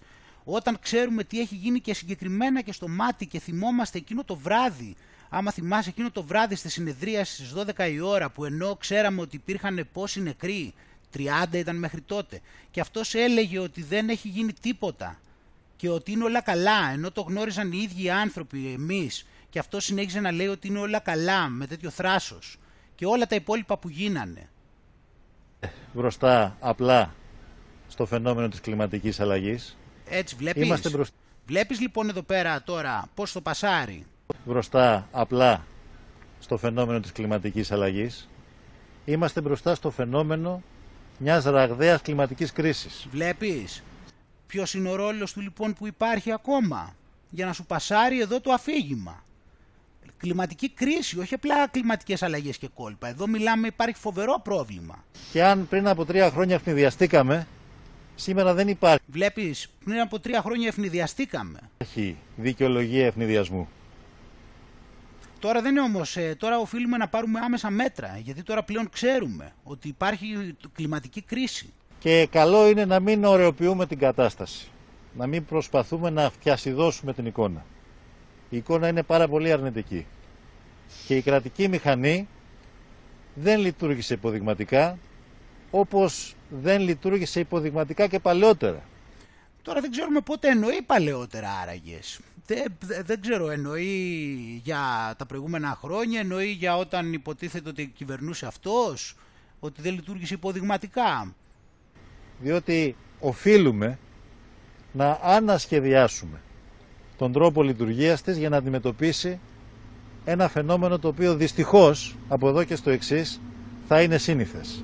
Το βλέπεις τι γίνεται εδώ πέρα, το βλέπεις πόσο, με πόσο, πόσο ξεκάθαρα μιλάει. Δηλαδή εκεί πάει να κάνει την προπαγάνδα της ατζέντας. Είναι κάτι το οποίο πλέον θα είναι σύνηθες. Και τι είπε για την κρατική μηχανή η οποία σχεδόν παραδέχθηκε ακόμα και για τον εαυτό του; Γιατί όταν λέει παλαιότερα, προφανώς μπορεί να εννοεί αυτό. Άρα παραδέχτηκε για τον ίδιο ότι δεν λειτουργούσε καλά παλιά ο κρατικός μηχανισμός, ούτε και τώρα. Γι' αυτό και πρέπει να τον ανασχεδιάσουμε εν ώψη των προβλημάτων αυτών που θα είναι μόνιμοι. Και τι εννοεί ανασχεδιασμό, θα δούμε και στη συνέχεια. Φαινόμενα ακραίων καιρικά, ακραία καιρικά φαινόμενα, ακραία καιρικά τα οποία από εδώ και στο εξής έχω την αίσθηση, έτσι λένε οι ειδικοί τουλάχιστον, Να, ότι θα επικρατούν. Αναρωτιέμαι με τρόμο τι θα γινόταν εάν φύσαγαν άνεμοι 4, 5, 6 υποφόροι και 8 όπως είχαμε στο παρελθόν. Με άπνοια σχεδόν είχαμε πύρινα μέτωπα σε ολόκληρη τη χώρα. Ε, ναι, λόγω της κλιματικής αλλαγής δεν έγινε τίποτα άλλο, η κλιματική αλλαγή τα έφταιγε. Βλέπεις εδώ λοιπόν πώς παρουσιάζει εντελώς όλο, όλο αυτό που έχει κάνει εκεί πέρα, τουλάχιστον για τα πρώτα λεπτά που έχουμε ακούσει, ότι είναι μια σαφής προπαγάνδα όλου αυτού και ότι τρομοκρατεί στην ουσία γιατί, ότι αν είχε και ανέμους θα ήταν πολύ χειρότερα. Άρα ότι είμαστε σε μια πολύ κρίσιμη κατάσταση και πρέπει να ακολουθήσουμε ε, τις αλλαγές που πρέπει να κάνουμε σε διάφορους τομείς για να αντιμετωπίσουμε αυτή την κλιματική κρίση. Αντιλαμβάνομαι πλήρως την... Κοίτα με τι τρόπο και υιοθετώ την Είναι δηλαδή κομικό αυτό το πράγμα. προτεραιότητα της προστασίας ανθρώπινης ζωής. Ως εκ τούτου κατανοώ τον λόγο για τον οποίο υπάρχει η έγνοια να εκενωθούν οι οικισμοί πρωτίστως. Ναι, μετά συνέχισε και με, τη, με τις εκενώσεις, οι οποίες ε, υποχρεώνανε πολλούς ανθρώπους, μετά άλλους δεν τους άφηναν να περνούν και ούτω καθεξής. Για τον Κούλι φυσικά γνωρίζουμε έτσι, για την, ε, πέραν από τη, αυτά που είδαμε στην αρχή, έτσι γνωρίζουμε ότι το έριξε και αυτό στην κλιματική αλλαγή φυσικά, εντάξει, και ε, βλέπουμε εδώ και σε ένα ε, διεθνές επίπεδο, τώρα να δούμε και με τη μεγαλύτερη εικόνα, ε, ότι είμαστε στο... Ε, στο χείλος της καταστροφής, λέει ε, από τους Τόρις, από την Αγγλία λοιπόν, από το κόμμα του Τζόνσον, ε, αυτός είναι, ο οποίος είναι υπεύθυνος για το κλίμα. Και λέει λοιπόν ότι είμαστε στο χείλος της καταστροφής. Έτσι, και μιλάει για, το, για τη συνάντηση και αυτός είναι που θα συμμετάσχει, είναι ο υπεύθυνος για τη συνάντηση που θα γίνει, του COP26, ε, που θα γίνει τον Νοέμβριο στη Γλασκόβη. Ε, και λέει λοιπόν ότι αν κάνουμε λάθος θα, ε, ε, οι συνέπειες θα είναι καταστροφικές. Δεν υπάρχει άλλη λέξη. Ε, το βλέπουμε λέει κάθε μέρα και συμβαίνει λέει σε όλο τον κόσμο. Ε, ο προηγούμενος χρόνος λέει ήταν ο πιο θερμός που έχει καταγραφεί ε, και η τελευταία ε, δεκαετία η θερμότερη δεκαετία που έχει καταγραφεί ποτέ. Έτσι μιλάει αυτό το 0,5 ε, βαθμούς πάνω κατά μέσο όρο, ξέρω εγώ, ένα βαθμό κατά μέσο όρο, κάπου εκεί πόσο είναι. Ε, οπότε λοιπόν ε, βλέπουμε εδώ πέρα, ναι και εδώ συνεχίζουμε όλο αυτό το θέμα, αλλά εδώ πέρα να βλέπουμε λοιπόν ότι είναι πάρα πολύ σοβαρά τα πράγματα και εκεί. Δηλαδή βλέπουμε πώς το σενάριο αρχίζει και προωθείται. Και γι' αυτό λοιπόν εδώ πέρα, μέσα σε αυτό το πλαίσιο, το οποίο θα φανεί έμπρακτα, θα δούμε πώς η Ευρωπαϊκή Ένωση λοιπόν μέσα σε αυτό το πλαίσιο έχει δημιουργήσει αυτό το πρόγραμμα που λέγεται Next Generation EU το πραγματικότητα. Το Next Generation EU είναι κάτι παραπάνω από ένα σχέδιο ανάκαμψης. Είναι μια μοναδική ευκαιρία να βγούμε ισχυρότεροι από την πανδημία, να μετασχηματίσουμε τις οικονομίες και τις κοινωνίες μας και να σχεδιάσουμε μια Ευρώπη που λειτουργεί για όλους. Αυτά εδώ πέρα τώρα θα τα δούμε πολύ προσεκτικά, διότι ε, συμπεριλαμβάνουν ε, όλη την ατζέντα αυτή για την οποία μιλάμε. Βλέπεις εδώ είναι από την Ευρωπαϊκή Ένωση.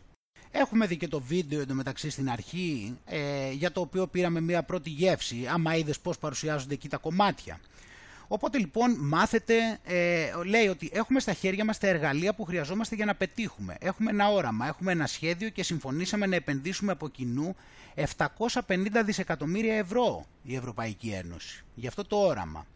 Μάθετε πώς η Ευρωπαϊκή Ένωση κάνει την Ευρώπη πιο υγιή, ξέρεις, πιο πράσινη, αυτό που είπαμε και πιο ψηφιακή.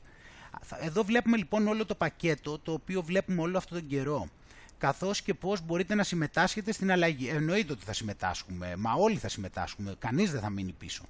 Πρόσεχε εδώ πέρα δηλαδή πόσο καλά φαίνονται όλα αυτά. Όταν γίνει διαθέσιμη η χρηματοδότηση, Next Generation EU και ξεκινήσουν τα έργα, θα βρείτε πώς, περισσότερες πληροφορίες εδώ για τις πρωτοβουλίες στην περιοχή σας. Μαζί θα το κάνουμε πραγματικότητα. Πάμε εδώ λοιπόν. Κάνε το μέλλον σου πράσινο. Η Ευρώπη βρίσκεται σε καλό δρόμο για να καταστεί η πρώτη κλιματικά ουδέτερη ήπειρος. Εντάξει, κλιματικά ουδέτερη. Δεν θα παράγουμε περισσότερα αέρια του θερμοκηπίου από όσα μπορούν φυσικά να απορροφήσουν τα οικοσυστήματά μας. Με το Next Generation EU θα επενδύσουμε σε φιλικές προς το περιβάλλον τεχνολογίες, θα αναπτύξουμε πιο οικολογικά οχήματα και δημόσιες μεταφορές και θα αυξήσουμε την ενεργειακή απόδοση των κτηρίων και των δημόσιων χώρων μας. Όλα αυτά δηλαδή που συζητάμε ότι θα προωθηθούν εταιρείες συγκεκριμένες, θα πηγαίνουν τα χρήματα σε εταιρείες συγκεκριμένες, οι οποίες ε, κάνουν αυτά που τους λένε να κάνουν, θα διαλυθούν όσοι είναι να διαλυθούν, οι περισσότεροι δηλαδή, με πρόσχημα περιβαλλοντικές τεχνολογίες και οικολογικά οχήματα και ποιοι θα είναι καλοί στο να βοηθήσουν στην κρίση και ποιοι είναι κακοί. Αυτή είναι η λογική η μεγάλη, όπως με τον ιό το ίδιο πράγμα. Βοηθάς το κλίμα. Είσαι καλός με το κλίμα. Είσαι οικολογικά αρκετός. Έχει η εταιρεία σου οικολογικά οχήματα. Τα οποία αυτά θα έχουν να κάνουν και με διάφορη γραφειοκρατία, η οποία μπορεί με να είναι από υπολογιστές, αλλά θα σου ζητάνε ένα σωρό μετρήσεις και ένα σωρό χαρτιά. Χαρτιά με την έννοια, όχι χαρτιά ότι θα είναι χαρτιά, χαρτιά με την έννοια ότι θα σου ζητάνε πιστοποιήσεις. Ταυτόχρονα όμως πρέπει να προστατεύσουμε το φυσικό περιβάλλον μας. Οπότε θα βελτιώσουμε την ποιότητα των υδάτων στους ποταμούς μας και τις θάλασσές μας, θα μειώσουμε τα απόβλητα και τα πλαστικά απορρίμματα, θα φυτέψουμε δισεκατομμύρια δέντρα όπως βλέπεις, τους μοιάζουν, βλέπεις τα δέντρα πόσο πολύ τα αγαπάνε και θα κάνουμε τις μέλισσες να επιστρέψουν. Θα δημιουργήσουμε χώρους πρασίνους στις πόλεις μας και θα αυξήσουμε τη χρήση ανανεώσιμων πηγών ενέργειας. Αυτά για τα οποία μιλάμε. Έτσι. Θα κάνουμε τη γεωργία φιλικότερη προς το περιβάλλον, έτσι με τα δικά τους συστήματα τα καλά που ξέρουν οι ειδικοί, ώστε τα τρόφιμά μας να είναι και πιο υγιεινά. Ναι, αυτά του εργαστηρίου. Ε, η, Ευρω... η Ευρωπαϊκή Ένωση λοιπόν θα πρωτοστατήσει στη δράση για το κλίμα και όλοι μπορούν να κάνουν αυτό που αναλογεί χρησιμοποιώντας δημόσια μέσα μεταφοράς βέβαια με, διπλή, με διπλό φήμοτρο, έτσι, με εισιτήρια, ακριβά, ε, όλα αυτά, με, καλά έτσι όπως είναι και στην Ελλάδα τα λεωφορεία άστα να πάνε ή το ποδήλατο, καταναλώνοντας περισσότερα λαχανικά και λιγότερο κρέας, αγοράζοντας μεταχειρισμένα προϊόντα, ανακυκλώνοντας και επαναχρησιμοποιώντας τα. Ναι, αυτό θα είναι στα πλαίσια το ότι δεν θα έχει κανείς ιδιοκτησία. Κάνε το μέλλον σου μετά λοιπόν, βλέπουμε το άλλο κομμάτι, πώς πάνε λοιπόν πακέτο, κάνε το και αυτό θα το συναντάμε παντού. Κάνε το μέλλον σου ψηφιακό. Το μέλλον θα βασίζεται στην τεχνολογία. Γιορτάζουμε λοιπόν την επόμενη ψηφιακή δεκαετία της Ευρώπης. Θα μπορείτε να συνδέεστε παντού με δίκτυα 5G και υπερταχαία ευρυζωνικά δίκτυα σε ολόκληρη την Ευρωπαϊκή Ένωση. Θα αποκτήσετε ψηφιακή ταυτότητα που θα διευκολύνει την πρόσβαση σε διαδικτυακές δημόσιες υπηρεσίες και θα σας δώσει μεγαλύτερο έλεγχο στα προσωπικά σας δεδομένα. Εδώ βλέπεις την ψηφιακή ταυτότητα λοιπόν. Οι πόλεις μας θα γίνουν πιο έξυπνες και πιο αποδοτικές. Αυτό θα είναι ότι θα υπάρχουν παντού 5G, τα οποία θα έχουν παντού αισθητήρες, τα οποία θα επικοινωνούν όλα με όλους και θα πηγαίνουν τα στοιχεία στο cloud. Αυτάς είναι οι έξυπνες πόλεις. Οι διαδικτυακές αγορές θα είναι ασφαλέστερες, ε, βέβαια, μόνο από εκεί θα γίνεται. Η τεχνητή νοημοσύνη θα μας βοηθήσει να καταπολεμήσουμε την κλιματική αλλαγή και να βελτιώσουμε την υγειονομική περίθαλψη, τις μεταφορές και την εκπαίδευση. Βέβαια, η τεχνητή νοημοσύνη, φυσικά. Ε, η Ευρωπαϊκή Ένωση χρηματοδοτεί διαδικτυακά μαθήματα κατάρτισης, ώστε όλοι οι νέοι ηλικιωμένοι να μπορούν να βελτιώσουν τις ψηφιακές τους δεξιότητες. Βλέπεις δηλαδή την μπουστάρει αυτή την κατεύθυνση για να πάμε εμείς να μάθουμε να γίνουμε καλοί, να πάρουμε όλη την προπαγάνδα και να ρομποτοποιηθούμε ακριβώς σε αυτή την κατεύθυνση. Βοηθάμε λοιπόν τις μικρές και μεσαίες επιχειρήσεις να αποκτήσουν διαδικτυακή παρουσία. Επιπλέον κάνουμε την ηλεκτρονική εκπαίδευση πιο προσβάσιμη.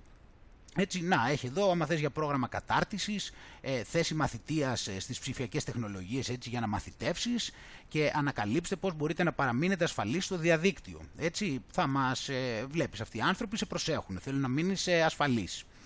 Ε, κάνε το μέλλον σου υγιές τώρα. Τώρα πήγαμε στο ανάλογο παράγοντα, έτσι, στον οποίο είναι η υγεία, για την οποία όλον αυτόν τον καιρό έτσι έχουν γίνει αυτές οι απαραίτητες μεταρρυθμίσεις που χρειαζόμασταν, ούτως ώστε να μπορούμε να καταπολεμήσουμε αυτόν τον ιό που μπλέξαμε.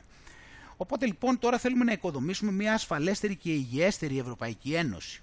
Για να είμαστε προετοιμασμένοι για κάθε μελλοντική κρίση, που ξέρεις τι γίνεται. Ε.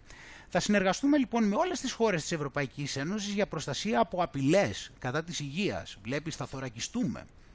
Έχεις καταλάβει με ποιο τρόπο. Θα επενδύσουμε περισσότερο στην έρευνα και την καινοτομία για την ανάπτυξη εμβολίων και θεραπείων. Όχι μόνο για νέες νόσους όπως ο κορονοϊός, αλλά και για τον καρκίνο τυχεροί είμαστε. Θα εξυγχρονίσουμε τα συστήματα υγείας μας ώστε τα νοσοκομεία σε κάθε χώρα της Ευρωπαϊκής Ένωσης να έχουν καλύτερη πρόσβαση στις νέες τεχνολογίες και στις ιατρικές προμήθειες. Ε, βέβαια όλοι θα πρέπει να είναι εκεί ε, συνταγμένοι. Θα χρηματοδοτήσουμε την κατάρτιση για τους επαγγελματίες του τομέα της υγείας στην Ευρώπη. Θα χρηματοδοτήσουν φυσικά όλους οι οποίοι θα μπουν σε αυτή την κατεύθυνση. Προφανώς είναι, δεν είναι λογικό. Μαζί μπορούμε να κάνουμε την Ευρώπη λοιπόν υγιέστερη. Ε, αυτός, ωστόσο αυτός ο στόχος δεν θα επιτευχθεί μόνο με μεγάλες κλίμακας δράσης. Η καλή διατροφή, α είναι και αυτά, α ναι είναι και αυτά. Καλά που ευτυχώς κάτι θα κάνουν και αυτά, δεν νομίζεις. Καλή διατροφή και τακτική άσκηση, κάτι μπορεί να συμβάλλουν και αυτά. Μπορούν να συμβάλλουν, λέει, σημαντικά στη βελτίωση της σωματικής και ψυχικής μας ευεξίας. Εντάξει, αυτά άμα μας περισσέψει λίγος χρόνος να κάνουμε και λίγο και από αυτά. Κάτι μπορεί να βοηθήσουν, δεν είναι και πολύ σημαντικά όμως. Κάνε το μέλλον σου λοιπόν ισχυρό. Η πανδημία έχει επηρεάσει τις ζωές όλων μας. Πολλοί έχουν αρρωστήσει ή έχουν πενθήσει. Άλλοι έχουν χάσει δουλειές και εισοδήματα. Τώρα θα οικοδομήσουμε μια ανθεκτικότερη Ευρώπη. Κοίτα, θα ενθαρρύνουμε τους νέους να σπουδάσουν θετικές επιστήμες και τεχνολογία. Ε, βέβαια, αυτά δεν πρέπει να σπουδάσουν. Για να γίνουν πιόνια του συστήματος. Αυτό δεν έχουμε διαγνώσει εμείς τόσο καιρό εδώ πέρα. Να γίνουν δηλαδή τεχνοκράτες. Τομείς που ανοίγουν προοπτικές για τις πράσινες και ψηφιακές θέσεις εργασίας του μέλλοντος. Οπότε λοιπόν έτσι θα γίνεται. Ένα νέο παιδί, όπως καταλαβαίνεις και δες τη μεγάλη εικόνα, τι θέλουν να κάνει. Θέλουν λοιπόν να πηγαίνει να μαθαίνει αυτά και μόνο αυτά και να σπουδάζει αυτά τα πράγματα και να πηγαίνει σε πανεπιστήμια που κάνουν, δίνουν τέτοιου είδους γνώσεις υποτίθεται, ούτως ώστε μετά να μπορεί να εξασφαλίσει το μέλλον του. Όπως μας λέει εδώ ξεκάθαρα η Ευρωπαϊκή Ένωση. Πόσο πιο ξεκάθαρο, έτσι δεν γινόταν πάντα πηγαίνανε τα παιδιά στα πανεπιστήμια στα οποία πιστεύανε ότι εκεί πέρα που θα πάνε θα βρουν μια καλή θέση και θα εξασφαλίσουν το μέλλον τους και θα έχουν ένα καλό μέτωπο στην κοινωνία ούτως ώστε έτσι να είναι επιτυχημένοι πολίτες και να ζουν μια καλής ποιότητα ζωή. Έτσι, έτσι δεν πάει. Ε, και στηρίζουμε λοιπόν και την περαιτέρω εκπαίδευση και τις θέσεις μαθητείας και προσφέρουμε και δάνεια και επιχορηγήσεις σε νέους επιχειρηματίες, τους τυχερούς, τους δίνουν και δάνεια. Ε, ωστόσο, η Ευρωπαϊκή Ένωση βοηθά επίσης πολλούς τομείς να ανακάμψουν. Ενισχύουμε τη στήριξη του τουρισμού, ε, του πολιτισμού και των τεχνών σε ολόκληρη την Ευρώπη. Καθιστώντας τους τομείς αυτούς περισσότερο ψηφιακούς και βιώσιμους. Δηλαδή, κοίτα, βλέπεις συνέχεια τις ίδιες λέξεις, τα ίδια πράγματα. Δηλαδή, τώρα θα βοηθήσει τον τουρισμό επειδή θα τον κάνει ψηφιακό και βιώσιμο. Βλέπεις, μεγάλη βοήθεια. Μήπως ε, στην ουσία σου λέει ότι ο τουρισμός θα λειτουργεί με τον τρόπο που λέει η ατζέντα μας; Κάνε το μέλλον σου τώρα δίκαιο. Επόμενο επίπεδο. Το βλέπεις εδώ τα χρώματα. Δίκαιο το μέλλον. Έτσι δεν πρέπει να είναι δίκαιο. Θέλουμε να οικοδομήσουμε μια Ευρώπη που θα λειτουργεί για όλους από το βορρά μέχρι τον νότο και από την Ανατολή μέχρι τη Δύση. Θέλουμε όλοι οι Ευρωπαίοι να έχουν ίσες ευκαιρίες όποιοι και αν είναι και όπου και αν ζουν. Ε; Και θέλουμε να γιορτάσουμε την πολυμορφία σε όλες τις μορφές της. Βλέπεις η πολυμορφία σε όλες τις μορφές της. Καταπολεμάμε το ρατσισμό και την ξενοφοβία, βέβαια ε, και, το, και τον ατιβισμό που είχε πει ο Κούλης. Αυτό και τον ατιβισμό ξέχασε εδώ πέρα. Προάγουμε την ισότητα των φίλων και την ενδυνάμωση των γυναικών. Προστατεύουμε τα δικαιώματα της κοινότητας ΛΟΑΤΚΙ και καταπολεμάμε τις διακρίσεις. Ενισχύουμε την νομοθεσία της Ευρωπαϊκής Ένωσης ώστε να καλύπτει όλες τις μορφές ρητορικής μίσους και εγκλημάτων μίσους. Το βλέπεις εδώ με τη ρητορική μίσους. Είναι αυτά που κατεβάζουν τα βίντεο εκεί στο YouTube επειδή έχουν ρητορική μίσους. Άμα πεις καμιά κακή λέξη, πεις ας πούμε τη λέξη λαθρομετανάστης και το πεις στο YouTube, ε, είναι κακό. Έτσι δεν επιτρέπεται, είναι ρητορική μίσους και γι' αυτό είναι κάτι το οποίο το ενισχύει η Ευρωπαϊκή Ένωση αυτό το πράγμα. Γιατί θέλει, είπαμε, ένα μέλλον δίκαιο. Ε, δηλαδή είναι πράγματα τα οποία είναι, ε, κάνουν μπαμ στα μάτια μας έτσι πόσο πιο ξεκάθαρα πλέον όλα τα κομμάτια. Ισότητα σημαίνει επίσης οικονομικές και κοινωνικές ευκαιρίες για όλους και θα ενισχύσουν τις ευκαιρίες απασχόλησης για τα άτομα με αναπηρία καθώς για τα άτομα που ζουν σε αγροτικές, απομακρυσμένες ή μειονεκτούσες περιοχές. Που πηγαίνουν εκεί πέρα θα τους δώσουν εκεί τις ταυτοτητούλες τους σε όλους, στις απομακρυσμένες ειδικά ή μειονεκτούσες περιοχές ό,τι πρέπει εκείνοι που τους έχουν και απομακρυσμένους, ό,τι θέλουν να τους κάνουν. Επενδύουν στην εκπαίδευση χωρίς αποκλεισμούς για τα παιδιά, ανεξάρτητα από το υπόβαθρο, την κατάσταση ή τις ειδικές ανάγκες τους.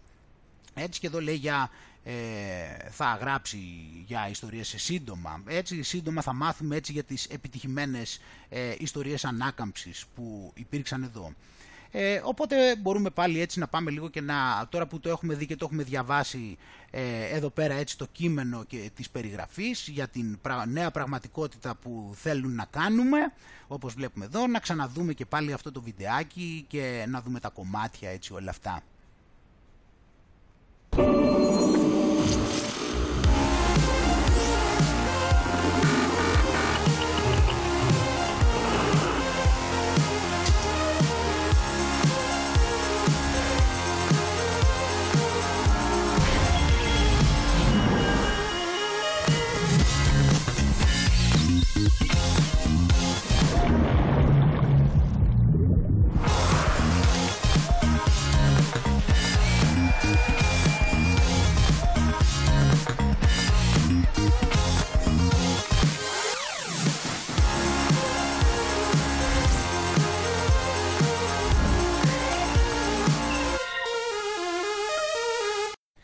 Πλαίσια λοιπόν αυτού του προγράμματος που είπαμε, το Next Generation EU, η νέα γενιά δηλαδή Ευρωπαϊκής Ένωσης, βλέπουμε εδώ ότι η Ευρωπαϊκή Επιτροπή ενέκρινε για την Ελλάδα 30,5 ε, δισεκατομμύρια ε, τα οποία θα είναι για την επαναφορά και είναι το πλάνο επαναφοράς και αντοχής, έτσι, κάπως έτσι θα μετέφραζα αυτές τις λέξεις.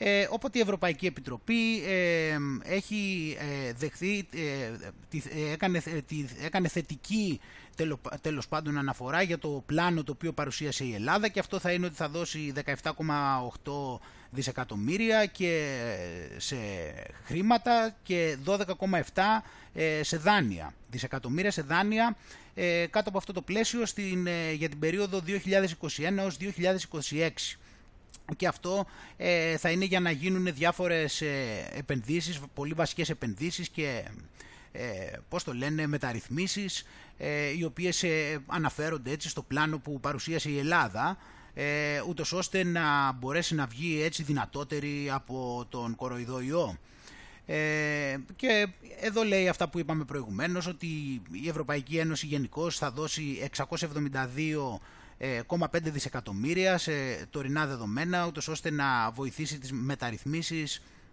και άλλες επενδύσεις σε, όλη την Ευρωπαϊκή Ένωση.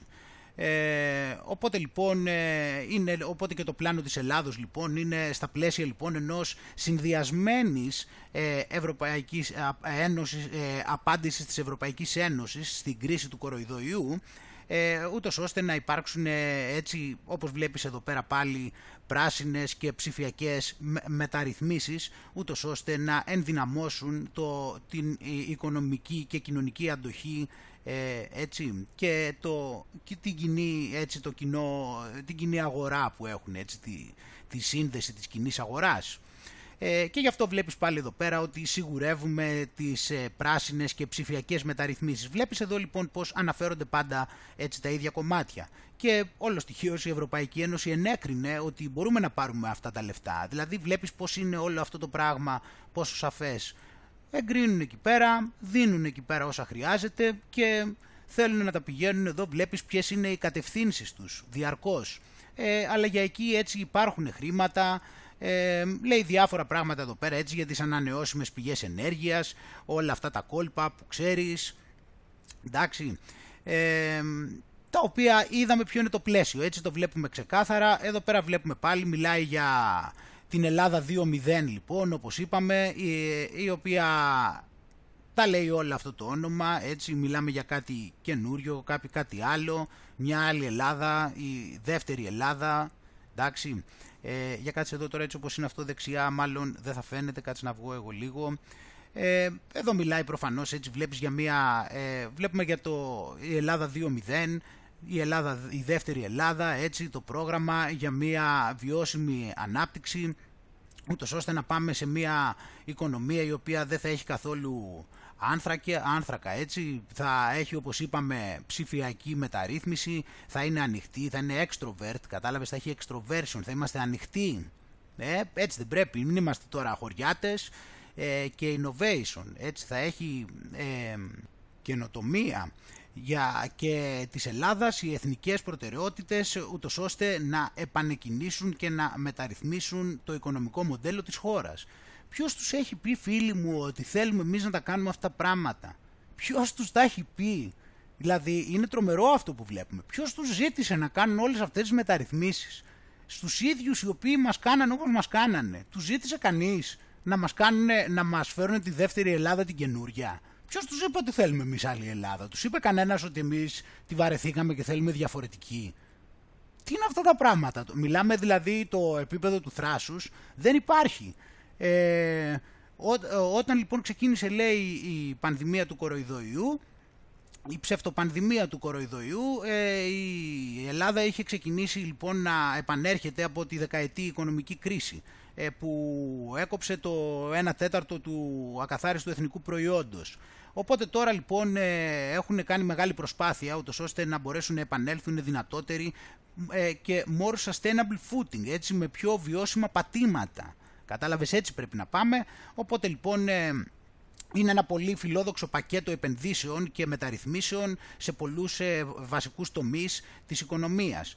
Οπότε λοιπόν ε, πριν από το ξεκίνημα της πανδημίας λοιπόν, συμπτωματικά, τον Ιανουάριο του 2020 δόθηκε η εντολή να δημιουργηθεί ένα πλάνο το οποίο θα μεταρρύθμιζε την ελληνική οικονομία και σε αυτό έβαλαν επικεφαλής τον, τον νομπελίστα οικονομολόγο λέει το Χριστόφορο Πισαρίδη. Και η Επιτροπή λοιπόν είπε ότι μίλησε για το ότι θα έχει βιώσιμη, ότι θα, ε, θα προχωρήσει, θα πατήσει πάνω στη βιώσιμη ανάπτυξη ε, η οποία θα πρέπει να προωθήσει την ε, χαμηλή παραγωγικότητα να μπουστάρει έτσι τη χαμηλή παραγωγικότητα και να αλλάξει χρονιές οι οποίες υπήρχε πολύ χαμηλό επίπεδο επενδύσεων λόγω των πολλών οικονομικών και θεσμικών μεταρρυθμίσεων που συνέβαιναν από ό,τι καταλαβαίνω εγώ δηλαδή εννοεί εδώ πέρα ότι πρέπει να, ε, ότι πρέπει να υπάρξει βιώσιμη ανάπτυξη ε, επειδή υπήρχε πολύ χαμηλή παραγωγικότητα και πολύ χαμηλό επίπεδο επενδύσεων. Έτσι, οπότε λοιπόν ε, τότε τον Ιανουάριο λοιπόν του 20 ε, δόθηκε η εντολή λοιπόν στην επιτροπή που ε, δημιουργήθηκε στη συνέχεια και θα δούμε, ούτως ώστε να ξεκινήσει ένα πλάνο πάνω στο οποίο θα γινόταν η πρόταση για να πάρουμε λοιπόν αυτά τα λεφτά, που θα, αυτό εδώ πέρα το γενναίο πακέτο επενδύσεων το οποίο ενέκριναν εδώ που είπαμε στο, στις 17 Ιουνίου. Έτσι. Οπότε λοιπόν ε, λέει εδώ πέρα ότι αυτά για τα χρήματα τα οποία θα πάρουν, εδώ μιλάει για 70 δισεκατομμύρια από την Ευρωπαϊκή Ένωση για τα επόμενα 6 χρόνια για επενδύσεις στην Ελλάδα. Εντάξει, λέει διάφορα τέτοια πράγματα και πώς αυτό θα βοηθήσει έτσι πάρα πολύ την οικονομία και θα, θα δημιουργήσει έτσι 200, τα επόμενα 6 χρόνια θα δημιουργήσει 200.000 νέες ε, θέσεις εργασίας. Εντάξει και διάφορα τέτοια πράγματα ε, και λέει ότι ε, το πλάνο θα έχει να κάνει με περισσότερα από 170 ε, δράσεις οι οποίες ε, θα έχουν να κάνουν με, κατασκευέ, με ε, κατασκευές, με επενδύσεις και άλλες μεταρρυθμίσεις οι οποίοι θα έχουν να κάνουν όπως είπαμε green transition, λοιπόν ε, πράσινη μεταρρύθμιση, digital, ψηφιακή μεταρρύθμιση, βοήθεια στις ε, θέσεις εργασίας, καλά τα κλασικά έτσι, skills and social cohesion, δηλαδή επίσης πώς το λένε δεξιότητες και κοινωνικές το πώς θα διαχειριστούν όλα αυτά τα ζητήματα και, να προωθήσουν τις επενδύσεις ε, μέσα από οικονομικές ε, και θεσμικές ε, μεταρρυθμίσεις. Εντάξει, αυτά τα πράγματα που λέμε και εδώ πέρα σε γενικές γραμμές λέει αυτό. Οπότε εδώ πέρα έχουμε εδώ και στα ελληνικά ότι εδώ πέρα μιλάει για τα 32 δις, είναι αυτά τα χρήματα τα οποία βλέπουμε εδώ πέρα, τα ε, για αυτά προφανώς μιλάει έτσι εδώ, που είναι η Επιτροπή, εδώ είναι 30,5, εδώ τα λέει 32, εντάξει.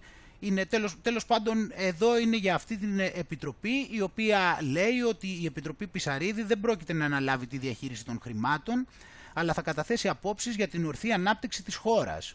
Τη διαχείριση κονδυλίων όταν αυτά οριστικοποιηθούν θα αναλάβει κεντρικά η κυβέρνηση. Μια δεύτερη ομάδα, η οποία θα βρίσκεται εκτός Υπουργείων, θα συσταθεί ώστε να γίνει η διαχείριση των κονδυλίων βάσει του κεντρικού σχεδιασμού.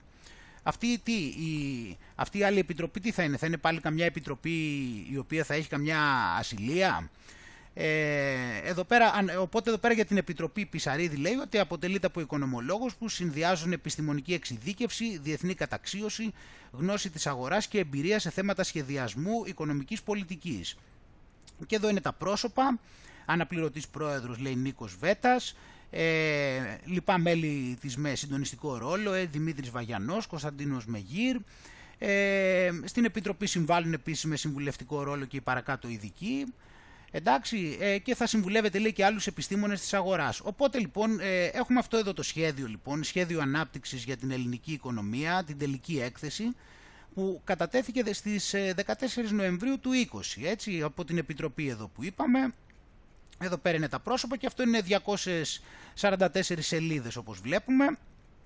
Θα υπάρχει από κάτω για όποιον το θέλει να το διαβάσει πιο αναλυτικά. Αυτό λοιπόν τώρα όπως το αντιλαμβανόμαστε είναι το θέμα ότι ε, αυτή η Επιτροπή θα κάνει τις εισηγήσεις με τον τρόπο που το λένε και βάσει αυτού λοιπόν ε, θα φτιάξει λοιπόν και η Ελλάδα λοιπόν η υπεύθυνη το σχέδιο ανάκαμψης και ανθεκτικότητας το αντίστοιχο, έτσι, το οποίο θα ήταν βασισμένο στις εισηγήσεις αυτών των ειδικών. Εδώ πέρα λοιπόν βλέπουμε κάποιες, κάποιες από τις στρατηγικές κατευθύνσεις για το Εθνικό Σχέδιο Ανάκαμψης και Ανθεκτικότητας. τα οποία είναι έτσι, είναι από το, από το site. Εδώ το βλέπω, Ελλάδα 2.0, Εθνικό Σχέδιο Ανάκαμψης και Ανθεκτικότητας. Εντάξει, οπότε θα διαβάσουμε κάποιους από τους γενικούς στόχους. Ε, διότι είναι το ελληνικό σχέδιο ανάκαμψης και ανθεκτικότητας, ε, οι στρατηγικές κατευθύνσεις του οποίου, αυτό ήταν εδώ, είναι το resilience, ε, όπως είπαμε είναι το recovery and resilience plan που είπαμε, έτσι, ανάκαμψης και ανθεκτικότητας. Οι στρατηγικές κατευθύνσεις του οποίου ε, παρουσιάζονται στη συνέχεια, φιλοδοξεί, για κάτσε λίγο να το ανεβάσουμε αυτό, ε, φιλοδοξεί ε, να πυροδοτήσει μια αλλαγή υποδείγματος στην ελληνική οικονομία και στου, τους θεσμούς προς ένα πιο εξωστρεφές, ανταγωνιστικό και πράσινο οικονομικό μοντέλο με πιο αποτελεσματικό και ψηφιοποιημένο κράτος. Λιγότερο γραφειοκρατικό, με δραστικά μειωμένη παραοικονομία, με φορολογικό σύστημα φιλικό προς την ανάπτυξη και με ένα ποιοτικό και αποτελεσματικό δίκτυο κοινωνικής προστασίας προσβάσιμο σε όλους. Εμείς έχουμε δει ακριβώς τι εννοεί με κάθε τι από αυτά, μόνο με το φορολογικό σύστημα δεν έχουμε δει προηγουμένως, αλλά ε, φορολογικό, καταλαβαίνεις τι, τι γίνεται εδώ πέρα, έτσι, ότι θέλουν να είναι όλα υπό έλεγχο, γιατί θέλουν να έχουν το χρήμα υπό έλεγχο. Ε, θα το δούμε και στη συνέχεια. Οπότε λοιπόν σκοπεύει να είναι πλήρως εναρμονισμένο το σχέδιό μας με τους στόχους της Ευρωπαϊκής Ένωσης για ταχύτερη μετάβαση της ελληνικής οικονομίας προς ένα ψηφιοποιημένο και πράσινο μοντέλο ανάπτυξης, λαμβάνοντας υπόψη τις σχετικές ευρωπαϊκές συστάσεις για τη χώρα μας σε ό,τι αφορά τις προτινόμενες μεταρρυθμίσεις και τις αναγκαίες για την έγκυρη ολοκλήρωσή τους επενδύσεις και να προσθέσει ακόμα πιο φιλόδοξες μεταρρυθμίσεις οι οποίες αποτελούν μέρος της στρατηγικής ατζέντας της ελληνικής κυβέρνησης πολλές από τις οποίες περιλαμβάνονται και στην έκθεση της Επιτροπής Πισαρίδη που προείπαμε. Ε, βέβαια εδώ πέρα ο τρόπος που το λέει είναι σαν να, ε, αυτοί, να παρά τις ε, ε, προτάσεις αυτοί έχουν κάνει και δικές τους επιλογές. En πάση περιπτώσει, το ελληνικό σχέδιο ανάκαμψης λοιπόν αποτελείται από τέσσερις πυλώνες. Πράσινο, ψηφιακό, απασχόληση δεξιότητες και κοινωνική συνοχή και ιδιωτικές επενδύσεις και οικονομικός και θεσμικός μετασχηματισμός. Αυτά που βλέπουμε έτσι που είδαμε και πριν. Πάμε λοιπόν να δούμε λίγο πιο αναλυτικά τους πυλώνες τώρα, πάλι από εδώ πέρα. Ως προς την πράσινη μετάβαση, οι επενδύσεις και οι μεταρρυθμίσεις του σχεδίου περιλαμβάνουν μεταξύ άλλων διασύνδεση των ελληνικών νησιών, η οποία θα μειώσει σημαντικά το ενεργειακό κόστος νοικοκυριών και επιχειρήσεων και θα επιτρέψει την καλύτερη αξιοποίηση του δυναμικού της χώρας σε ανανεώσιμες πηγές ενέργειας. Εγκατάσταση εκατομμυρίων έξυπνων τηλεμετρητών ενέργειας με στόχο την ενεργειακή εξοικονόμηση ε, εκτεταμένο πρόγραμμα ενεργειακής αναβάθμισης κατοικιών, κτηριακών υποδομών, επιχειρήσεων και δημοσίων κτηρίων και υποδομών. Ανάπτυξη προσβάσιμων σταθμών φόρτισης για ηλεκτρικά οχήματα. Μεταρρύθμιση του πολεοδομικού σχεδιασμού με την εισαγωγή πολεοδομικών σχεδίων που θα πληροφορούν έγκυρα και αμέσως για τις δυνατότητες χρήσης γης για σχεδόν τα 4 πέμπτα της χώρας. Αυτό είναι όλο της ψηφιακής μεταρρύθμισης εν παραλίλω προώθηση στρατηγικών αστικών αναπλάσεων υψηλής αναπτυξιακής και περιβαλλοντικής αξίας. Όλα αυτά θα είναι όπως με τον ιό, όπως καταλαβαίνεις. Έτσι και πάλι, το ίδιο πράγμα. Βάσει αυτών δηλαδή θα μπορούν να επιβάλλουν ποιοι θα πρέπει να προχωρήσουν και πώς και ποιοι θα πρέπει να μείνουν πίσω ανάλογα με το ποιες είναι οι εντολές της ατζέντας. Μεγάλες επενδύσεις σε αρδευτικά και αντιπλημμυρικά έργα, μέσω ΔΙΤ, συνοδευόμενα από αλλαγές στη χρήση των ε, δικτύων άρδευσης και εγκατάστασης τηλεμετρητών για τον εντοπισμό διαρροών και την έξυπνη διαχείριση του νερού. Νέο σχέδιο αναδάσωσης σε συνδυασμό με αναμόρφωση των δασικών χαρτών. Πρωτοβουλίες για προστασία της βιοπικιλότητας οι οποίες περιλαμβάνουν την ίδρυση Εθνικού Συστήματος Μόνιμης Παρακολούθησης Ειδών και Βιοτόπων και Επιτήρησης των Προστατευόμενων Περιοχών. Μόνιμης παρακολούθησης βέβαια. Τώρα πάμε λοιπόν μετά για την ψηφιακή μετάβαση. Οι επενδύσεις και οι μεταρρυθμίσεις του σχεδίου περιλαμβάνουν μεταξύ άλλων προεγκατάσταση υποδομής οπτικών ινών στα κτίρια για τη διευκόλυνση της μετάβασης στη χρήση δικτύων οπτικών ινών από επιχειρήσεις και νοικοκυριά. Πάνω απ' όλα έτσι να υπάρχει το δίκτυο, έτσι να είναι όλα συνδεδεμένα. Ανάπτυξη διαδρόμων δικτύου 5G στους ελληνικούς αυτοκινητοδρόμους ε, ψηφιακό μετασχηματισμό επιχειρήσεων με απόκτηση εξοπλισμού υπηρεσιών cloud και διαδικτυακών υπηρεσιών. Ευρείες επενδύσεις σε ψηφιακές δημόσιες υπηρεσίες οι οποίες περιλαμβάνουν αναβάθμιση των ψηφιακών υπηρεσιών που παρέχουν τα Υπουργεία, το ψηφιακό σύστημα κοινωνικής ασφάλισης, ψηφιοποίηση πολεοδομιών, δήμων, της δικαιοσύνης, της έξυπνης πόλης και ούτω καθεξής. Ως προς τον πυλώνα τώρα της απασχόλησης και δεξιοτήτων και συνοχής.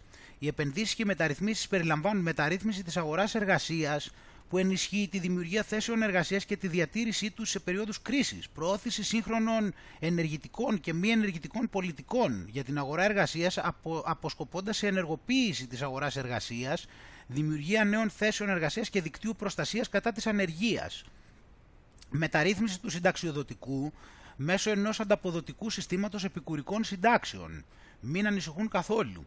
Τα πλέον σύγχρονα προγράμματα κατάρτισης και επανακατάρτισης για την αύξηση της απασχόλησης που δίνουν έμφαση στην ανάπτυξη ψηφιακών δεξιοτήτων, μεταρρύθμισης στα συστήματα επαγγελματικής εκπαίδευσης και μαθητείας. Έτσι πάλι προς τα εκεί. Μεταρρυθμίσεις και επενδύσεις που ενισχύουν την αυτονομία των ελληνικών πανεπιστημίων. Την αυτονομία βέβαια, ούτως ώστε να φτάσουν κάποια στιγμή να γίνουν και ιδιωτικά, με το καλό ε, και να μπορούν μετά να κάνουν εντελώς ό,τι θέλουν. Όχι ότι όταν είναι δημόσια δεν κάνουν ό,τι θέλουν, αλλά άμα είναι ιδιωτικά είναι ακόμα πιο εύκολο.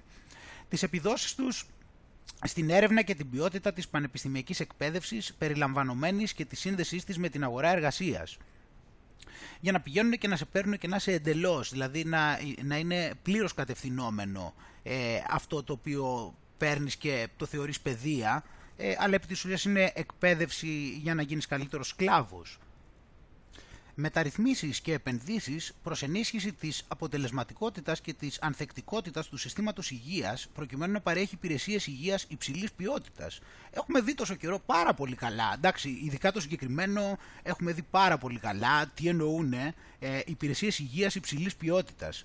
Ε, οπότε μιλάμε για ένα ολοκληρωμένο σύστημα πρόληψης. Ξέρεις, έχεις δει με αυτά τα μικροτσίπ τα οποία ε, μπορούν να μπουν μέσα μας και αυτά μετά να ελέγξουν ε, την, ε, τις, τα βιομετρική, τη βιομετρική μας κατάσταση, έτσι τη θερμοκρασία και τα λοιπά, έτσι και αυτά να είναι συνδεδεμένα με 5G και να πηγαίνουν πληροφορίες κατευθείαν στην τεχνητή νοημοσύνη, ε, ούτως ώστε να προλαμβάνεις ασθένειες, κάπως έτσι, ε, η αναβάθμιση της πρωτοβάθμιας φροντίδας υγείας, η εισαγωγή θεραπευτικών πρωτοκόλλων στο σύστημα ηλεκτρονικής συνταγογράφησης, αυτά τα καλά πρωτόκολλα, ξέρεις, καθώς και η δημιουργία ατομικού ηλεκτρονικού φακέλου υγείας για κάθε ασθενή. Ε, φυσικά θα πρέπει να υπάρχει και αυτός ο ηλεκτρονικός φάκελος υγείας, προφανώς έτσι που να έχει τα πάντα μέσα, ο οποίος θα πρέπει να είναι συνδεδεμένος και με την ταυτότητά σου και τα λοιπά και τα λοιπά ε, επενδύσεις έτσι μεταρρυθμίσεις για την κοινωνική δικαιοσύνη, ε, ξέρεις τι εννοεί εκεί πέρα, και το δίκτυο κοινωνικής προστασίας ε, για κοινωνική ένταξη ευάλωτων ομάδων, ξέρεις αυτοί ποιοι βάζουν για ευάλωτες ομάδες,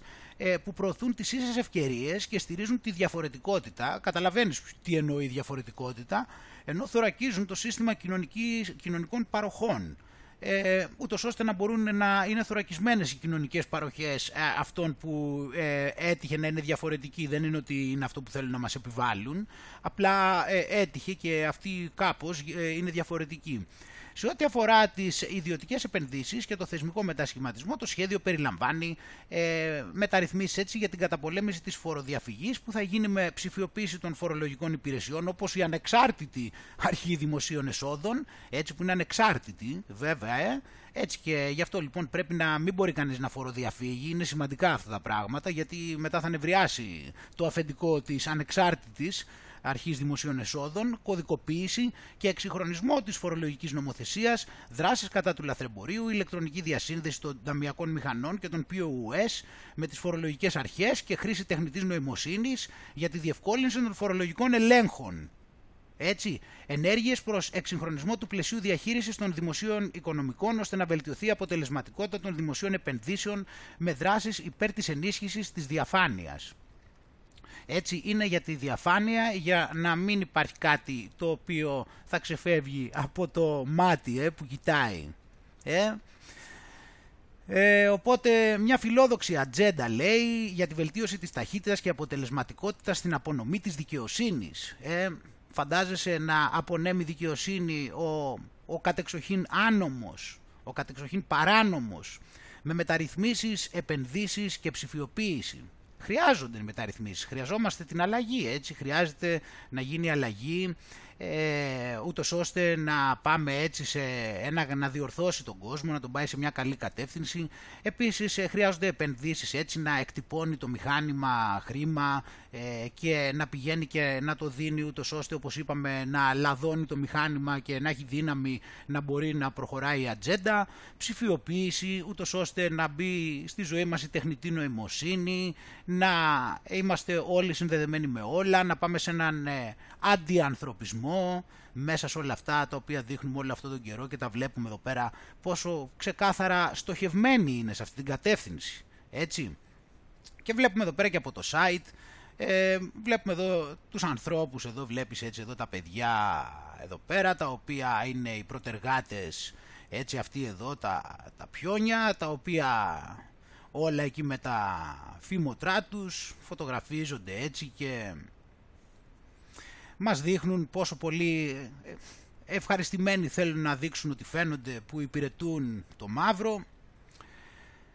Εδώ λοιπόν έχουν γίνει και κάποια πρώτα έργα έτσι, εδώ βλέπουμε ποια είναι, μιλάμε για την πράσινη μετάβαση λοιπόν, βλέπουμε εδώ πέρα η πράσινη μετάβαση, βλέπουμε εδώ τις εικόνες, η πράσινη μετάβαση, πώς παίρνουμε εδώ από τα, ε, πόσο πολύ αγαπούν το περιβάλλον και, και μόνο την εικόνα έτσι όπως την κοιτάς δεν σου φαίνεται πολύ σου φαίνεται φυσική αυτή η εικόνα, σου φαίνεται ότι σε, σου, βγάζει μια, σου βγάζει θερμότητα καθόλου αυτό έτσι όπως το βλέπεις, ε, σου βγάζει καμία ζέση ή σου φαίνεται μήπως ότι είναι κάτι ρομποτοποιημένο, πώς είναι έτσι φτιαγμένο, πόσο άσχημο είναι έτσι όπως το, τι, τι άσχημη ζωγραφιά είναι αυτή, είναι χάλια.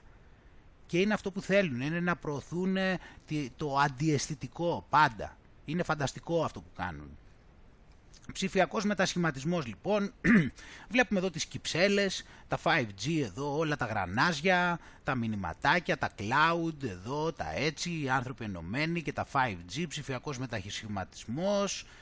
Και πάμε και εδώ πέρα, στο οποίο εδώ απασχόληση, δεξιότητες, κοινωνική συνοχή, καλά εδώ τα έχει όλα, δηλαδή να εδώ όλα βλέπεις νοσοκομεία, τι είναι αυτό εδώ είναι τσιρότο, εδώ πέρα το ιεραρχικό του σύστημα, ξέρεις εδώ πέρα ποιος είναι εδώ πέρα αυτός, ε, να το εδώ το ιεραρχικό σύστημα, εδώ πέρα βγάζει τις ιδέες οι οποίες οδηγούν σε ένα κόσμο, εδώ πέρα τον βλέπεις όλο αυτός ο παγκοσμιοποιημένος κόσμος, ε, όλοι ενωμένοι, με νοσοκόμες εδώ πέρα, νοσοκομεία, νοσοκόμες, ε, τα βιβλία μέσα σε ένα τάμπλετ, ε, κάπως έτσι δεν είναι σε τάμπλετ τα βιβλία, στατιστικές, ε, πανεπιστήμια, ειδικοί, διαγράμματα, ραβδογράμματα, τα βιβλία τους, τα οποία έχουν την προπαγάνδα, πάλι εδώ γιατροί. Πόσο να πρωτοδούμε, αυτή είναι δηλαδή εικόνα να κάνεις για ένα ολόκληρο επεισόδιο, εδώ πέρα πάλι ειδικοί, τα πανεπιστήμια τους, να εδώ οι γραβατωμένοι, οι οποίοι είναι ειδικοί, οι οποίοι όλοι και εμείς πρέπει για να προχωρήσουμε στην κοινωνία να ε, πρέπει να είμαστε και εμείς γραβατωμένοι, έτσι αυτές είναι οι δουλειές οι οποίες έχουμε ένα σωστό μέτωπο στην κοινωνία. Εδώ πέρα βλέπουμε το μπόλι, ταυτόχρονα πάλι άλλο ένα γιατρό ειδικό εδώ πέρα, όλος τυχαίος, μας έχει γεμίσει νοσοκόμες, τσιρότα, νοσοκομεία, μέχρι και εδώ πέρα που πάλι εδώ πέρα ε, τσαντάκια, ε, πώς το λένε, ε, άμεσης ανάγκης, εδώ μας πάρει τα ακροαστικά, ε, γιατρούς εδώ, μπόλια, μιλάμε δηλαδή, ε, εδώ πέρα βλέπουμε τη ζυγαριά, έτσι, ο χρόνος είναι χρήμα, αυτό έτσι το βλέπουν οι ληστές, γιατί αυτό το ελέγχει αυτό, οπότε σου ελέγχει και αυτό και αυτό είναι που έχεις, αυτό είναι που δεν γυρνάει πίσω, αυτό εδώ πέρα δεν είναι τίποτα και όμως αυτός σε έχει πείσει ότι υπάρχει κάποια σχέση μεταξύ αυτών των δύο, ότι αυτό μπορεί να αγοράσει αυτό, ούτε κατά διάνοια, ούτε κατά διάνοια, καμία σχέση. Μεγάλη κουβέντα πραγματικά και κοίτα πόσο πολύ το περνάει. Είναι τρομερή αυτή η εικόνα φίλοι μου. Εδώ πέρα βλέπουμε τηλεκπαίδευση, όλα εδώ, τα πτυχία, να καταφέρεις εκεί να πάρεις τα πτυχία στο σύστημα του μαύρου, να είσαι καλός φοιτητής, να έχεις κάνει όλα στα εμβόλια καταρχάς και στη συνέχεια να έχεις μάθει το ποίημα απ' έξω, ούτως ώστε να πάρεις εδώ έτσι τα βραβεία σου. Ε, πάλι εδώ πέρα, να τι είναι καρδιογραφήματα είναι αυτά, πολλά μπορεί να ανακαλύψει κάποιος. Ε, όλα αυτά είναι για απασχόληση, όπως είπαμε, δεξιότητες και κοινωνική συνοχή, έτσι, είναι όλα αυτά, ε, είναι φανερό, έχει βάλει και αυτά τα χρώματα, έχει βάλει το μπλε, εδώ πέρα το μπλε σκούρο, βάζει το, λέει εδώ γαλάζιο, πράσινο, δηλαδή τι να πεις, ε, ιδιωτικές επενδύσεις και μετασχηματισμός της οικονομίας, βλέπουμε εδώ πέρα όλα, βλέπουμε εδώ τις εικόνες. Και εδώ πέρα είναι το σχέδιο έτσι. Η Ελλάδα, το Ελλάδα 2.0 είναι ένας θεμελιώδης οικονομικός ε, α, κάτσε να ξαναέρθω κι εγώ εδώ πέρα, ε, ξεχάστηκα. Λοιπόν, το Ελλάδα 2.0 είναι ένας ε, θεμελιώδης οικονομικός και κοινωνικός μετασχηματισμός που επιδρά στην οικονομική δραστηριότητα αλλά και στις τεχνολογίες, τις συμπεριφορές και τους θεσμούς. Εντάξει, βλέπουμε εδώ πέρα νέες θέσεις εργασίας φυσικά, μόνιμη αύξηση στο ύψος του πραγματικού ΑΕΠ, αντιμετώπιση υπαρχόντων παραγωγικών και επενδυτικών κενών, ενίσχυση ανάπτυξης δημιουργίας θέσεων. Σκέψου εδώ, μιλάμε πέφτει τέτοιο ε, τέτοιο ψήσιμο, εμβληματικές επενδύσεις και μεταρρυθμίσεις, εξοικονομώ για νοικοκυριά, επιχειρήσεις και δημόσιο, αναβάθμιση ερευνητικών κέντρων της χώρας, 5G, υποδομές, υποδομή οπτικών ινών σε κτίρια, ψηφιακή διασύνδεση των ελληνικών νησιών, μεγάλες επενδύσεις στην υγεία, την παιδεία και την κοινωνική ενσωμάτωση ευάλωτων ομάδων, προώθηση της ηλεκτροκίνησης, έτσι, και εδώ είναι τα νέα τους, έτσι, γιατί αυτό είναι, είπαμε, το site, είναι το greece20.gov.gr, ε, στο οποίο μπορείς να βρεις πολλά πράγματα.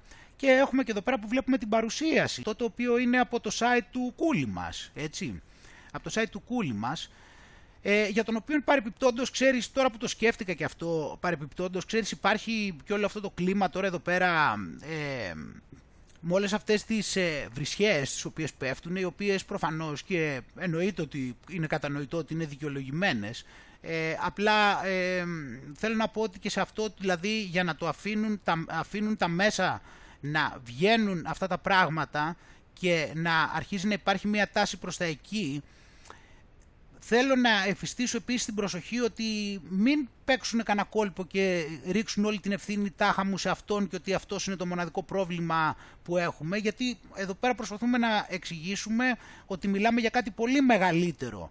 Οπότε αυτός είναι απλά ένα πιόνι, εντάξει, είναι ένα πιόνι ο οποίος δεν έχει καμία διαφορά άμα φύγει αυτό το πιόνι και έρθει ένα άλλο πιόνι, θα πρέπει να σκεφτόμαστε τη μεγάλη εικόνα. Και αυτό τον καιρό βλέπουμε δηλαδή πράγματα τα οποία ε, σαν να έχουμε ξαναδεί δηλαδή τέτοια έργα συνέχεια, καταστροφές, βρισιές σε πολιτικούς.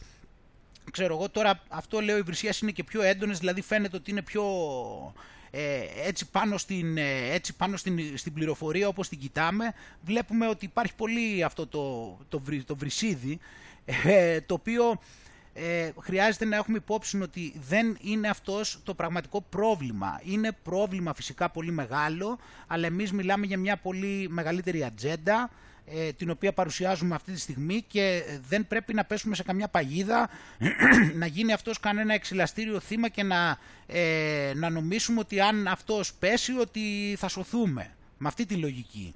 Δεν είναι το θέμα απλά να βρίσουμε ένα πολιτικό και να τον διώξουμε και μετά εντάξει να έρθει ο επόμενος. Και να βλέπουμε αυτή την ιστορία να γίνεται συνέχεια και να γίνεται χρειάζεται να έχουμε το νου μας στη μεγάλη εικόνα και να κοιτάμε ότι θέλουμε να διώξουμε όλη τη μαυρίλα και όχι απλά να αλλάξουμε τη θέση ενός πιονιού και να έρθει ένα άλλο πιόνι που πάλι θα κάνει τα αντίστοιχα πράγματα ενώ πιο πριν θα έχει υποσχεθεί δεν ξέρω και εγώ τι. Ε, οπότε και μιλάει για αυτό πάλι, το οποίο έχει να κάνει με φιλόδοξες έτσι μεταρρυθμίσεις και επενδύσεις, ούτως ώστε να είμαστε έτσι πιο ανοιχτοί και πιο ανταγωνιστικοί. Και πάλι εδώ πέρα βλέπουμε ένα πράσινο και ψηφιακό μοντέλο ανάπτυξης ε, και έχει να κάνει με οικονομικές και κοινωνικές μεταρρυθμίσεις που οποίες είναι πολύ βασικές και επηρεάζουν την οικονομική δραστηριότητα αλλά και την τεχνολογία ε, και τις τάσεις ε, και τους θεσμούς ε, μέσω μεταρρυθμίσεων. Και αυτή η αλλαγή θα έχει να κάνει και με την κοινωνική σύνδεση και με τη δικαιοσύνη και με την οικονομική αποτελεσματικότητα. Εντάξει, οπότε λοιπόν η Ελλάδα είναι είναι, είναι full in line, είναι εντελώς μαζί με τους έξι πυλώνες από ό,τι φαίνεται του, ε, του προγράμματος, ε, που, όπως είπαμε, του προγράμματος επαναφοράς ε, και ε, ανθεκτικότητας. Εντάξει, το οποίο έχει ιδιαίτερη έμφαση στην πράσινη και την ψηφιακή μεταρρύθμιση. Τα έχουμε πει ήδη, δηλαδή τα έχουμε δει τόσες πολλές φορές. Έτσι, ε, και οπότε λοιπόν αυτά δίνουν την ευκαιρία έτσι να βοηθήσει και το private investment, έτσι, το, ε, τις ιδιωτικές επενδύσεις, εντάξει. Ε, και εδώ πέρα μιλάει έτσι για κάποια χρήματα πάλι εδώ πέρα πάλι εδώ για το budget και τα λεφτά ε, τα οποία οι επενδύσεις που θα γίνουν ε, και μιλάει πάλι εδώ για αυτά τα οποία βλέπουμε να γίνονται έτσι για το πώς θα, υπάρχει, ε, θα είναι ενεργειακά αποδοτικά τα κτίρια, ε, για την αποθήκευση ενέργειας, για μπαταρίες, για ηλεκτρονικά, ηλεκτρικά οχήματα, επενδύσεις, η ηλεκτρική σύνδεση που είπαμε των νησιών, το πώς θα, ξανα, θα ξαναβάλουν δέντρα, έτσι, πώς θα γίνει η αναδάσωση, η βιοπικιλότητα, η προστασία των των κοινωνικών δικαιωμάτων, μα είναι τόσο πολύ, δηλαδή τους ενδιαφέρει τόσο πολύ. Ε, αυτά είναι που τα είδαμε βέβαια προηγουμένως ε, και πάλι, εδώ πέρα απλώς είναι κάποια παρουσίαση αυτή, γιατί πάλι βλέπουμε για την ε, ψηφιακή έτσι εκεί για το 5G, για τις ε, οπτικές ίνες, ε, για το πώς θα υπάρξει ψηφιοποίηση του δημοσίου τομέα, για όλα αυτά έτσι να καταγραφούν στις ηλεκτρονικές βάσεις δεδομένων και να υπάρχουν μετά στο cloud to bill, γιατί αυτό έχουμε πει ότι θα γίνει. Ε, πάλι μετά έτσι για τις ε, εταιρείες, ε, φορολογικές εταιρείες οι οποίες ε, θα ε, αυξάνουν έτσι τα κέρδη, τα έσοδα και θα είναι άμεσα συνδεδεμένες. Δηλαδή αυτές οι αρχές, αυτές οι ψηφιακές φορολογικές αρχές θα είναι άμεσα συνδεδεμένες με τις επιχειρήσεις. Έχουμε δει φοβερά πράγματα φίλοι μου σήμερα, έχουμε δει φοβερά πράγματα μαζεμένα. Ε, πολλά κίνητρα έτσι για, ε, για επενδύσεις, ε, όλα αυτά τα πράγματα που έχουμε δει, το reskilling of workforce, αυτά, το, αυτό που είπαμε, τη διαβίου μάθηση που συνέχεια θα πρέπει να μαθαίνεις καινούρια πράγματα έτσι και να εξειδικεύεσαι σε κάτι νέο, τόσο ώστε να είσαι ανταγωνιστικός, δηλαδή να έχει συνέχεια κίνητρα, πάντα να σε κρατάει όλο αυτό το πράγμα, έτσι να σε πάρει και το καινούριο πτυχίο και κάνε και την άλλη την εκπαίδευση και πάρε και τώρα εκείνο το πτυχίο να ανεβάσεις τις, δυνατό, τις δεξιότητές σου και πήγαινε και μάθε και εκείνη την τέχνη για να πάνε και μάθε και εκείνο το, τι τέχνη, πήγαινε μάθε, κάνε εκείνα τα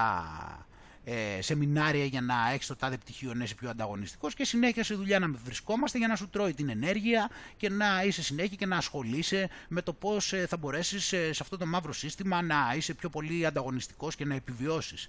Δηλαδή, μιλάμε το, μετά από όλα αυτά που έχουμε δει, το παραμύθι που πουλάνε, το να κάθεσαι τώρα και να πιστεύεις μετά από όλα αυτά κανείς και να βλέπει εδώ ελπίδα σε αυτήν εδώ πέρα την κατάσταση και να τα λένε τώρα και για το πώς θα, θα μας κάνουν και μια ζωή χαρισάμενη μέσα από όλα αυτά, δηλαδή είναι ούτε για επιστημονική φαντασία όλο αυτό.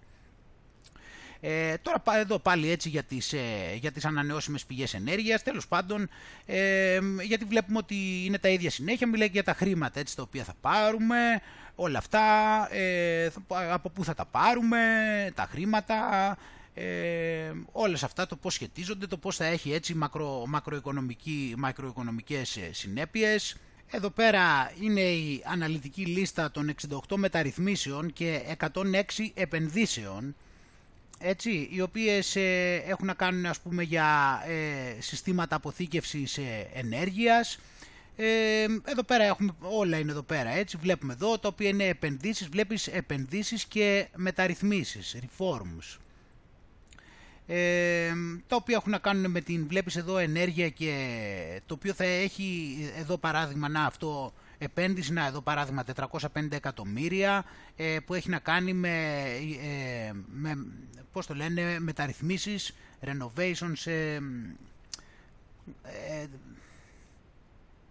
ανακαινήσεις ε, οι οποίες, ε, που θα, επειδή θα κάνουν τέλος πάντων ανακαινήσεις οι οποίες θα κάνουν πιο ενεργειακά αποδοτικά κτίρια ε, διάφορο είδους τέτοια πράγματα, έτσι, ε, τα οποία ε, αναφέρονται έτσι όλα εδώ πέρα για όποιον θέλει να τα δει, τα οποία είναι έτσι, βλέπουμε εδώ πέρα, για, να, κοίτα εδώ, small satellites παράδειγμα. Εδώ πέρα λέει για μικρούς, ε, για μικρούς δορυφόρους. Development of a constellation of small satellites that will support telecommunication services. Βλέπεις εδώ 200 εκατομμύρια ε, για, έτσι, για, ένα, για, για μια, μια σύνδεση μικρών δορυφόρων τα οποία θα βοηθούν τις τηλεπικοινωνίες.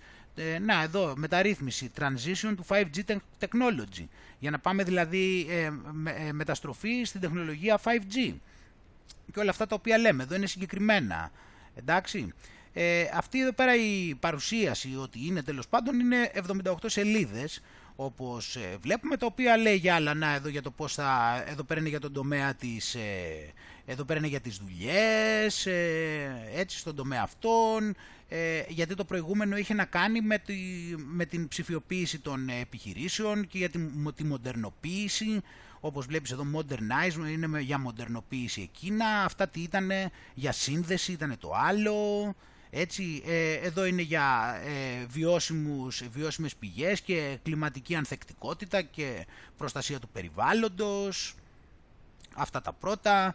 Ε, όλα αυτά οι ίδιοι τομείς, έτσι, οι ίδιοι τομείς, δεν χρειάζεται να διαβάζουμε συνέχεια τους ε, ίδιους τομείς, γιατί καταλαβαίνουμε είναι πάνω κάτω έτσι οι ίδιες λέξεις και ξέρουμε γιατί είναι. Τώρα αναλυτικά μπορεί ο καθένας φυσικά να κοιτάξει εδώ πέρα όλες αυτές τις περιπτώσεις ε, που έχουμε εδώ, αναλυτικά, ε, τι, τι να πρωτοποιείς δηλαδή, αυτοί δουλεύουν οι μηχανές, ε, μιλάμε δουλεύουν στο full, διότι όταν έχεις το μηχάνημα και κόβει και χρηματοδοτείς ε, και τους βάζεις και σου κάνουν εκεί και σχέδια κάνουν και ό,τι, και ό,τι θες κάνουν και σχέδια και σου γράφουν και ε, παρουσιάσεις και ό,τι ό,τι ό,τι θες. Είναι δηλαδή εντάξει. Ε, και τώρα λοιπόν πηγαίνοντας προς το τέλος βλέπουμε εδώ πέρα και πως ε, και η Ευρωπαϊκή Τράπεζα Επενδύσεων λοιπόν φυσικά είναι ότι μπαίνει μέσα εδώ πέρα σε αυτό η οποία δίνει λέει στην Ελλάδα ένα δισεκατομμύριο ε, από το, ε, για το πρόγραμμα της Ευρωπαϊκής Ένωσης που είπαμε της ανάκαμψης και της ανθεκτικότητας. Ε, και εδώ λοιπόν μας λέει αυτό που σου είπα ότι υπάρχει ένα Memorandum of Understanding, έτσι, ένα μνημόνιο το οποίο ε, ξεκινάει και καθορίζει μία ε, μελλοντική συνεργασία μεταξύ της Ευρωπαϊκής Τράπεζας Επενδύσεων και του Ελληνικού Υπουργείου Οικονομικών. Ε, το οποίο, κοίτα πάλι, κοίτα φυσικά που θα, με τι θα ασχολείται. Θα είναι με την πράσινη μετάβαση, με την ψηφιοποίηση, με τις εξαγωγές, έτσι αυτό το είπαμε που θα γίνουμε, έτσι θα είμαστε ανοιχτοί έτσι εκεί πέρα σε άλλους. Ε, economies of scale, έτσι οικονομίες κλίμακας σε πάση περιπτώσει, τώρα αυτό το να κάνεις outsource, ε, και ε, πώς το λένε, ε, innovation, είπαμε και καινοτομία, έτσι και μιλάμε εδώ για research and development, έτσι για την έρευνα, κάνουν πάρα πολύ έρευνα. Ε, οπότε λοιπόν εδώ πέρα θα ε, μιλάμε τώρα για πολύ χρήμα, έτσι. Καταρχάς εδώ λέμε ότι θα, εδώ πέρα λέει ότι ενέκρινε μάνι μάνι εδώ πέρα αυτή η τράπεζα επενδύσεων, ε, όχι τράπεζα επενδύσεων, τράπεζα είπαμε η Ευρωπαϊκή Τράπεζα Ανακατασκευών και Ανάπτυξης, έτσι, οπότε λοιπόν ε, ένα δισεκατομμύριο θα δώσει ε, μέχρι το τέλος του 2025. Τι μεγάλη χαρά, έτσι, τι, δηλαδή, ε, και, και, τι θα τα κάνουν όλοι αυτοί αυτά τα λεφτά, δηλαδή να, να αναρωτιέσαι πώς θα πάνε όλα αυτά, θα πάνε... Ε, οπότε το, ευρωπαϊκό, το ελληνικό πλάνο λοιπόν έχει ε, έτσι το είδανε δηλαδή με, κέρδισε τις εντυπώσεις επειδή ήταν πάρα πολύ καινοτόμο, πράσινο και κοιτούσε λέει πολύ εξωτερικά ε, και είχε πάρα πολλές έτσι πολύ καλές μεταρρυθμίσεις.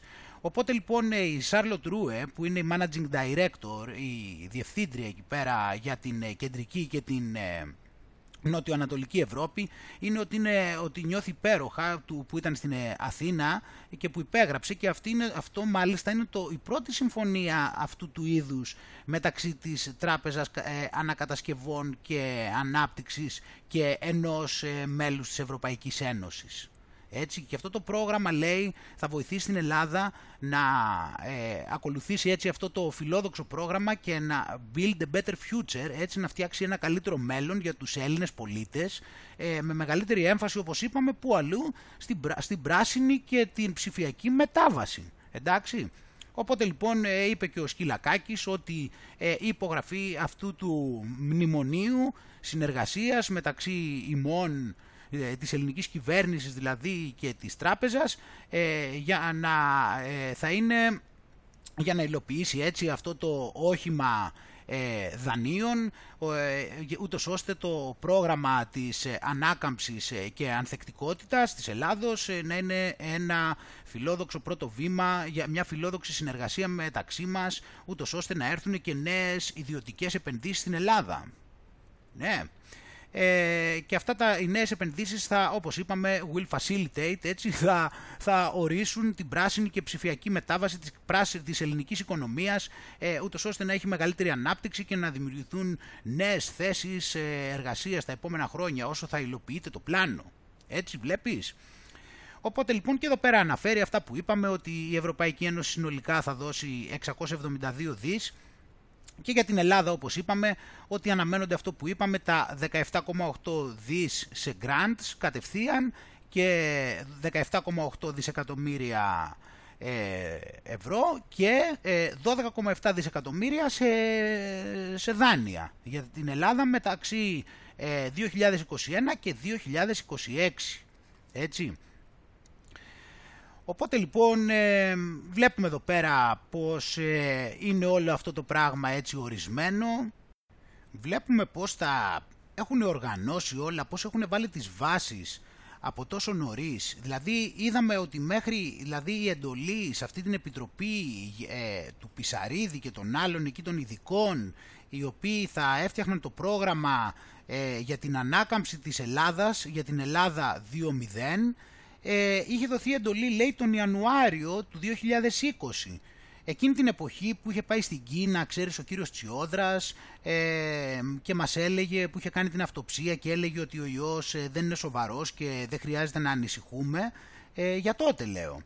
Ε, οπότε λοιπόν ε, βλέπουμε αυτό το πράγμα το οποίο δέθηκαν όλα τα κομμάτια, δηλαδή από τη μία έχουμε πάρα πολύ φυσικά τον τομέα της υγείας για τον οποίο ε, έχουμε μιλήσει αρκετά θα έλεγες, ε, απ' την άλλη έχουμε το θέμα που μας βάζει την ψηφιοποίηση, η οποία είναι ένα άλλο πολύ μεγάλο κομμάτι της ατζέντας το οποίο το βλέπουμε και αυτό συνέχεια. Και υποτίθεται πως ε, ήρθε αναγκαστικά ούτως ώστε να μπορέσουμε να αντιμετωπίσουμε τον ιό, είτε λόγω των αποστάσεων και όλων αυτών που έπρεπε να υπάρχουν και των μέτρων, είτε επειδή χρησιμοποιήθηκε για την ιατρική και διάφορα τέτοια που παρατηρούμε όλο αυτό τον καιρό. Και μαζί πακέτο φυσικά πάει η πράσινη ανάπτυξη, οι πράσινες αλλαγές, έτσι, οι πράσινες μεταρρυθμίσεις, ε, για τις οποίες τώρα ε, αρχίζουν και μας το είδαμε πώς μας το πάσαραν λίγο-λίγο τον προηγούμενο καιρό και τώρα μας βλέπουμε όλο αυτό να έχει καταστραφεί όλη η Ελλάδα με τον τρόπο που έχουμε διαπιστώσει οι περισσότεροι με τόσες πολλές αιστείες και να γίνεται να επικρατεί ένα τέτοιο χάος και όλες αυτές οι καταστροφές και ακόμα αυτοί να επιμένουν και να, λένε, ε, να μιλάνε για κλιματικές αλλαγές και κλιματικές κρίσεις.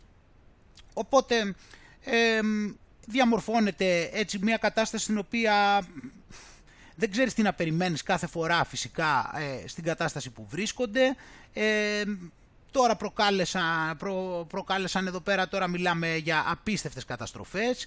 Δεν ξέρουμε τι, τι άλλο μπορεί να μας περιμένει εννοείται, όμως παρόλα αυτά φίλοι μου, σκέφτομαι μέσα σε όλα αυτά και τα σκέφτομαι και λέω ότι τελικά δηλαδή όπως και να έχει αν τα δούμε τα πράγματα και τα πάρουμε απόλυτα πρακτικά και απόλυτα δηλαδή προσ, προσπαθώντας να τα δούμε στην πράξη. Στην ουσία αυτό το οποίο μπορεί κάτι να πάθει, αυτό το οποίο μπορεί να περιοριστεί κάπως, ε, αυτό το οποίο μπορεί να δυσκολευτεί είναι οτιδήποτε έχει να κάνει με την ύλη. Δηλαδή έχει να κάνει με οτιδήποτε έχει να κάνει και με το σώμα. Δηλαδή το σώμα μπορεί να περιοριστεί, μπορεί να δυσκολευτεί. Όμως ξέρουμε ότι τα πράγματα δεν είναι μόνο αυτό, έτσι. Είναι και η ψυχή, είναι ο νους. Και αυτά, όπως ξέρουμε, δεν βρίσκονται, δεν έχουν κάποιο είδους μορφή πάνω στην ύλη. Πράγμα που σημαίνει ότι τελικά ο νους δηλαδή για παράδειγμα δεν είναι ότι μπορείς κάπως να τον πιάσεις και να τον δέσεις. Δεν μπορείς να τον πάρεις και κάπου να τον βάλεις. Δεν μπορείς κάπως να του βάλεις αλυσίδες. Γιατί δεν βρίσκεται στην ύλη. Και επειδή δεν βρίσκεται στην ύλη λοιπόν εκ των πραγμάτων φαίνεται ότι δεν μπορεί και να περιοριστεί στην πραγματικότητα. Δηλαδή υπάρχει η ελεύθερη βούληση η οποία μας έδωσε ο Θεός. Άρα λοιπόν εκεί σε αυτό που έχει πραγματική σημασία δεν μπορεί κανείς ποτέ αυτό να το δέσει κάπου. Το μόνο που μπορεί να συμβεί λοιπόν είναι να αποφασίσει ο ίδιος ο νους να περιοριστεί.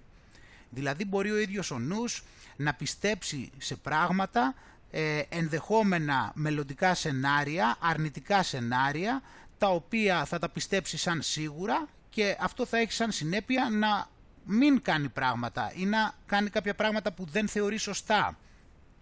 Γιατί επί της ουσίας αυτό είναι και ο φόβος. Ο φόβος είναι η, η υπέρμετρη πεποίθηση ε, ενός αρνητικού σεναρίου, ότι, μελλοντικού σεναρίου, ότι αυτό σώνει και καλά θα, βγει, ε, θα συμβεί. Ενώ όπως ξέρουμε δεν είναι έτσι πάντα τα πράγματα. Όπως και να έχει ε, η διαδικασία στην οποία ε, νιώθουμε ότι υπάρχει κάποιο είδους φόβος έχει να κάνει προφανώς με κάποιο είδους περιορισμό ο οποίος έχει να κάνει με την ύλη. Όμως κατανοώντας και ότι στην ουσία αυτό που ε, ο Θεός θέλει από μας είναι να πράττουμε ελεύθερα και ο Θεός μας έφτιαξε ούτως ώστε ποτέ πραγματικά να μην είμαστε εχμάλωτοι, ποτέ πραγματικά να μην είμαστε φυλακισμένοι, διότι το μόνο που μπορούμε να κάνουμε όπως είπαμε σε ό,τι αφορά το νου μας είναι να αποφασίσουμε να μην κάνουμε κάποια πράγματα που θεωρούμε σωστά ή να κάνουμε κάποια πράγματα που θεωρούμε λάθος επειδή έχουμε κάποιο είδους φόβο κάποιο είδους πε, πεπιθήσεις που μας έχουν βάλει απ' έξω, μας έχουν μπει εν πάση περιπτώσει και μας κάνουν να θεωρούμε ότι κάτι θα χάσουμε, ότι κάτι θα πάθουμε. Ενώ αν συνειδητοποιήσουμε βαθιά την εμπιστοσύνη που μπορούμε να έχουμε στο Θεό, μπορούμε και να ξέρουμε ότι κάθε στιγμή ο Θεός θα μας δώσει ό,τι χρειαζόμαστε αν είμαστε και ακολουθούμε το δρόμο του. Και ο δρόμος του είναι φυσικά να δρούμε και ελεύθερα και στο τι βάζουμε στο σώμα μας, αλλά και γενικότερα και στον τρόπο που σκεφτόμαστε και στη συνέχεια στον τρόπο που κάνουμε επιλογές και δρούμε φυσικά. Οπότε λοιπόν φίλοι μου νομίζω ότι η μεγαλύτερη δύναμη έρχεται όταν φτάνουμε σε σημείο και έχουμε αυτού του είδους την εμπιστοσύνη αυτού του είδους την πεποίθηση ότι ο Θεός πάνω στην ύλη, σε αυτά τα, τις λίγες υλικέ ανάγκες που πραγματικά έχει ανάγκη ο άνθρωπος, θα βοηθήσει και αν εμείς είμαστε, είναι οι προθέσεις μας κατάλληλες και σωστές και είμαστε στην κατεύθυνσή του, τότε αυτές οι λιγοστές ανάγκες με τον έναν ή τον άλλο τρόπο θα βρεθεί ο τρόπος να λυθούν και αυτό νομίζω ότι μπορεί να μας δίνει μεγάλη δύναμη γιατί όπως είπαμε έχει να κάνει πάρα πολύ με το φόβο και έχει να κάνει και πάρα πολύ με το γεγονός που είπαμε, με συμπεριφορές ε, και με επιλογές που κάνουμε παρότι δεν μας αρμόζουν επειδή έχουμε πιστεί ότι σώνει και δεν θα συμβεί ένα μελλοντικό σενάριο αρνητικό και εκεί πατάνε πάρα πολύ. Οπότε φίλοι μου Ας κρατιόμαστε εύχομαι όσο δυνατότερη γίνεται με το καλό μέσα σε όλα αυτά. Ας μην ξεχνάμε έτσι ποιες είναι οι σημαντικές αρχές και ας κρατιόμαστε όσο πιο σταθερή γίνεται στην αλήθεια, έτσι, στη δικαιοσύνη και στην αγάπη. Καλή δύναμη σε όλους φίλοι μου λοιπόν, να είστε όλοι καλά και ο Θεός μαζί μας. Γεια και χαρά.